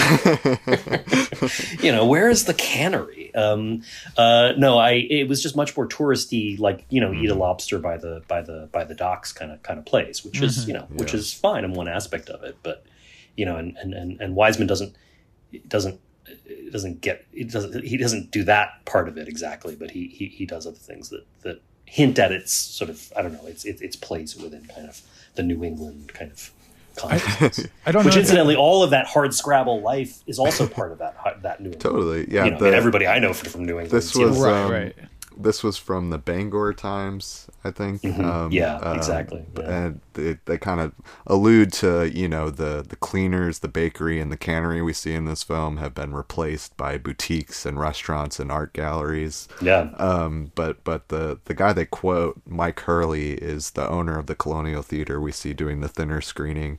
Um, and also amazing that he's there for a thinner screening I know, I know, it's crazy. Also um, a city city council person, you know, who who was the the quote like objecting voice, you know, basically uh, because he he thought it was too gritty, like you're saying, you know, he, Right. it shows uh, the existence of poverty, and and you got to think, you know, okay, you you have some power measure of power in this town, you uh, object to its representation, but you don't object to its existence, you know, Yeah. in the real world. I doubt most of them like expected to see like the uh, supermarket like butcher with like a hunk of bleeding meat just like chopping away. But um, I actually went to the Colonial once uh, to see the last Harry Potter film. Uh, with some, some campers from Freedom Maine. But um, Leo, I don't know. Were you going to say something about the the liberal group talking about marriage? I don't know if you if you had a thought. Uh, I didn't have much of a thought, and I and I don't. I I I, I thought I took notes on that particular. I wasn't sure exactly what the group was. It seemed Yeah. like maybe an LGBT. That's what I assumed. Group. Yeah. Um, uh, which I thought was interesting. interesting. Yeah. Actually, I had this idea to do something about marriage, not just gay marriage, but we should have like a forum on marriage. and what, you know, and, and get What it is. yeah, what it is and what is it. The myths. Where it came from. I got it. Paul is interested. I can, you're interested. I can tell. You've got Oh, yes. of- Well, I looked it up in the in a, an encyclopedia at the library the other day. Oh, the definition of marriage? Yeah. Oh, what does it say? Well, it, it is traditionally considered a union between a man and a woman and um, sanctioned by a community. Um, and it has to do with children, you know, having and raising children in a sort of legitimized situation. But the, the, the encyclopedia, very interestingly, at the end of the article, acknowledged, I felt that times have changed and um, that maybe definitions could change too, or the purpose of marriage um, could might be evolving. Yeah. I wish I could remember specifically because I, I just I've been very offended by some of the things I've heard. There was something on public radio, uh, Morning Edition, a couple of weeks ago, which really oh, raised the, my guy, the editorial, the guy that just ranted, that raved about marriage. Yeah, it was Yeah. um, David. I can't remember. He he's the author Broder? of Just Right, uh, Dead Oh, Right. that guy, They they have him from time to time, and um, I, ju- I just wished I had something I could zap off a response, or that I had recorded it so that I could. Um, respond to many of the the points. I mean, I I just felt like my marriage was completely made wor- valueless for um, a variety of reasons. And Did you did you hear a few days later the What's that? Something. I really do hope we get it together to uh, put on a forum like that about marriage and what you know what is it about Mm-hmm. and you know 'cause I think I think I think that the notion of gay marriage really calls forth uh, more exploration. You know, more need to really talk about. There was a wonderful letter by somebody who claimed himself as a conservative in the Bangor Daily News. Mm, must have been one day last week. I just happened to see it. And he said he thought uh, he, he supported the idea of gay marriage as far as providing stability. And um, yeah, I think it'd be great to do something like that. it- like thinking about it as this rural place and our like connotations with like rural places and obviously he's Right, like for he's deconstructing like the different uh, viewpoints that you can find in in rural places. But also new england is interesting too because there are like like where i worked was um a summer camp um that was run by like these neo hippies. Um and that those like i think that's fairly common for like you know like manhattanites to send their kids to Mhm. To Maine Yeah. to go to camp at these like liberal camps. And so I think there is like this interesting um dichotomous relationship between like rural and like liberal uh population, whether that's like transient or not. Um, Totally. There. Yeah. I mean, it's it's complicating, you know, all of the like hunting and and fishing, you know, these kind of more Republican coded activities and and work, um, with you know, coupled with you know, we already talked about the African drum circle, but like that seems like a largely sort of liberal uh, crowd, you know, like like it seems, you know, I think Maine is sort of that that quintessential purple state. Um, Mhm. we Mhm. see Uh, we see we we get a brief shot actually before the um, skeet shooting scene of a Su- Susan Collins campaign sign stuck in the ground. You know, just thinking uh, how long she's been around. Um, yeah. Yeah, and I mean, of course, you know, I, I think it's interesting how you know how obviously how how divisive the sort of culture is now, but um, to think of to look back from our perspective now and, and, and look at some of these scenes, like uh, the, the the thing that jumped out at me, of course, obviously there's gun culture and there's hunting and things like that, which would be very you know, um, new again New England uh, sort of life, um, and you know we might sort of think that's sort of Republican coded or something like that, but it, you know it doesn't necessarily have to be. But the thing that the, the scene that struck me in that in that was actually the discussion about hunting and Vietnam Oh yeah. uh, by those guys. And I was like, and that was a really interesting because, of course, you know, again, you know, this is this movie is you know 24 years old, 25 years old, and you know, at that point, you know, it wasn't about the same amount of time, but you know, back to back to um, the Vietnam War, and and interesting to think about that uh, as being kind of in the sort of more sort of present memory. Uh, you know, um, for for those for those people there was of obviously now it would be, be you know the Iraq War or something like that. Just the guy objecting to like. they used to they used to deer hunt over in Viet, Vietnam. They got some huge deer. Yeah. Oh yeah. Oh yeah. The W the warrant officers used, used to go in there with them gunships and uh, hunt deal with the gunships. Along the river? Yeah, well, anywhere. Huge, two, two, a couple hundred pounds about, about all of them. Yeah. They used to take them down to Cam Ranh Bay and sell them. a little extra money. Black They ever- market. yeah, they ever got Black caught. market deer. They ever got caught, they got hung. I'm sure they were black marketing more than just deer. I don't know about that. Right. Yeah, he's not willing to just go with him on that. I love that. But yeah, Wiseman heard somebody mention Vietnam. He goes, "Well, this is making the cut." Uh, Yeah. but and, and uh, yeah, which also like this would make a great double bill with the plot against Harry as like this rock, like dark Rockwellian Maine or, or Vermont, you know, kind Yeah. of thing. But in the fall, but um, also uh, we we didn't talk about the the um, Civil War historian, which Oh, is yeah. which is also recalled in City Hall. Mm-hmm. Um, w- uh, which is uh, I don't- it- it's it's quite interesting and and it's also um, worth noting that he cuts on his line about like uh, Mhm. there's so much history and we're we're losing it.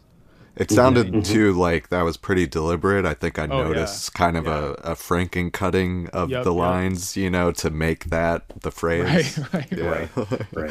He's got he's got he's got you know three more hours to, to cut. So he's got to get to it. Um, actually, the thing that I was going to say, I, I I I was going to say before, and I wanted to just confirm it while we were chatting, but um, the scene, the going to the movie, the, the movie theater scene is is really fun, and you know, I don't know, I mean, it's like you know, Wiseman is, you know, movie movie buff. Wiseman doesn't really come out very much, but but actually, Thinner was shot partly in Belfast, Maine, so that's Oh, the that's okay. the double feature. Thinner and uh, Yeah, apparently. um, yeah. So I don't know. Yeah, I don't know, but I, I, I don't. I, I, I think I've seen Thinner, but it's been a long time. It's But been a that's- long that, time. That would have been. I wonder if the if the residents uh, enjoyed their the, He's the like portrait Stephen of the town King. more He- from Stephen King than He's than like from uh, Fred enjoy Wiseman. your cutout. He can't even come to the premiere. He's like I'm Yeah. I'm here. I'm, I'm They have like a old timey car out front with like Yeah, thinner on the license plate. Yes. You're like, Yeah. uh, you know, they really used to put some uh, muscle into these. I, these I like that premieres, yeah. in That movie- Go ahead. I was going to say that that movie also. I don't know. Um, uh, uh, Thinner was also the, the movie that was. It was released with um, a featurette uh, called Ghosts, Michael Jackson's Ghosts, which if, you, if you've Huh. never seen it, is. Uh, I, I was a little disappointed it didn't come up in the movie, but uh, Wiseman probably was just like, "I'm going to film them going into the movie theater. I don't give a shit about Thinner." Yeah. Um, but actually, Michael Jackson's Ghost is a fascinating artifact of the '90s and, and a really, really scary, bizarre, uh, quite incriminating film uh, Huh. uh, that Michael Wow. Jackson made as a kind of follow up to Thriller, uh, where he is a pariah in a in a in a town called I think the town is called something like Normalsville.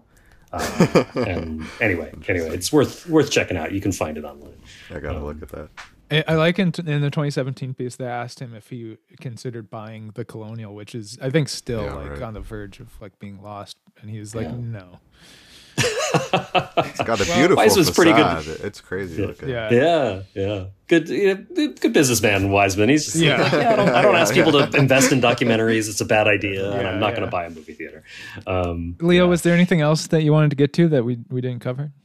ooh, let me just take take a quick look. Yeah. Actually, well, one thing speaking of, speaking and speaking of movies, I mean, speaking of like the sort of like movie references that are in Mhm. there, I actually I, I I don't know that I noticed this uh, before, but um, the whole kind of climactic sequence, I think you know the the, the about Oh, yeah. Moby Dick, Yeah. um, the whole sort of I, I mean, I think of it as kind of climactic in a way because it's so sort of synoptic in a way about the the, the, the film and, as well. yeah, and bringing together hunting and factory Is that Randolph Scott? this- Is that what you're going to bring up? In the uh, back? no, well, I think it's. I, I I couldn't tell who it was because it was a quick shot, but it looked like John Wayne to me. But I Okay, don't, maybe I it's couldn't- Randall Scott. Oh, you're saying anyway, the, the picture? The in idea, I yeah, thought it the- might have been Patton. I don't know. No, Yeah, it's definitely we'll a, to- it's definitely a cowboy. It's a cowboy, yeah. But I think it But might I think it's Wayne, but it, could, Okay. it could be. I mean, Randall Maybe Scott would once be pretty the weird. once the uh, it's once the um, what what do you call it comes out uh, once he's done uh, ref, what's it called refurbishing the file. What is this basic word that I'm forgetting? That he's doing? Restoring Yes, the- once he's done restoring, we can like figure out who that was. But Yeah. but yeah, he talks about What Melville does in Moby Dick, and this is part of his great democratic vision, I think, he makes the tragic hero a fisherman from Nantucket. A fisherman from Nantucket. Of course, he's named after a king, uh, an evil king from the Old Testament. But the tragic hero, a fisherman, you know, a commercial fisherman from Nantucket, achieves tragic stature. Why is that an important moment in the history of literature, especially of American literature? Because what have Americans been asserting ever since 1776? The rise of the common man. Right. The rise of the common man. Good. And that the common man is as good as The rich. is as good as the rich. Yeah.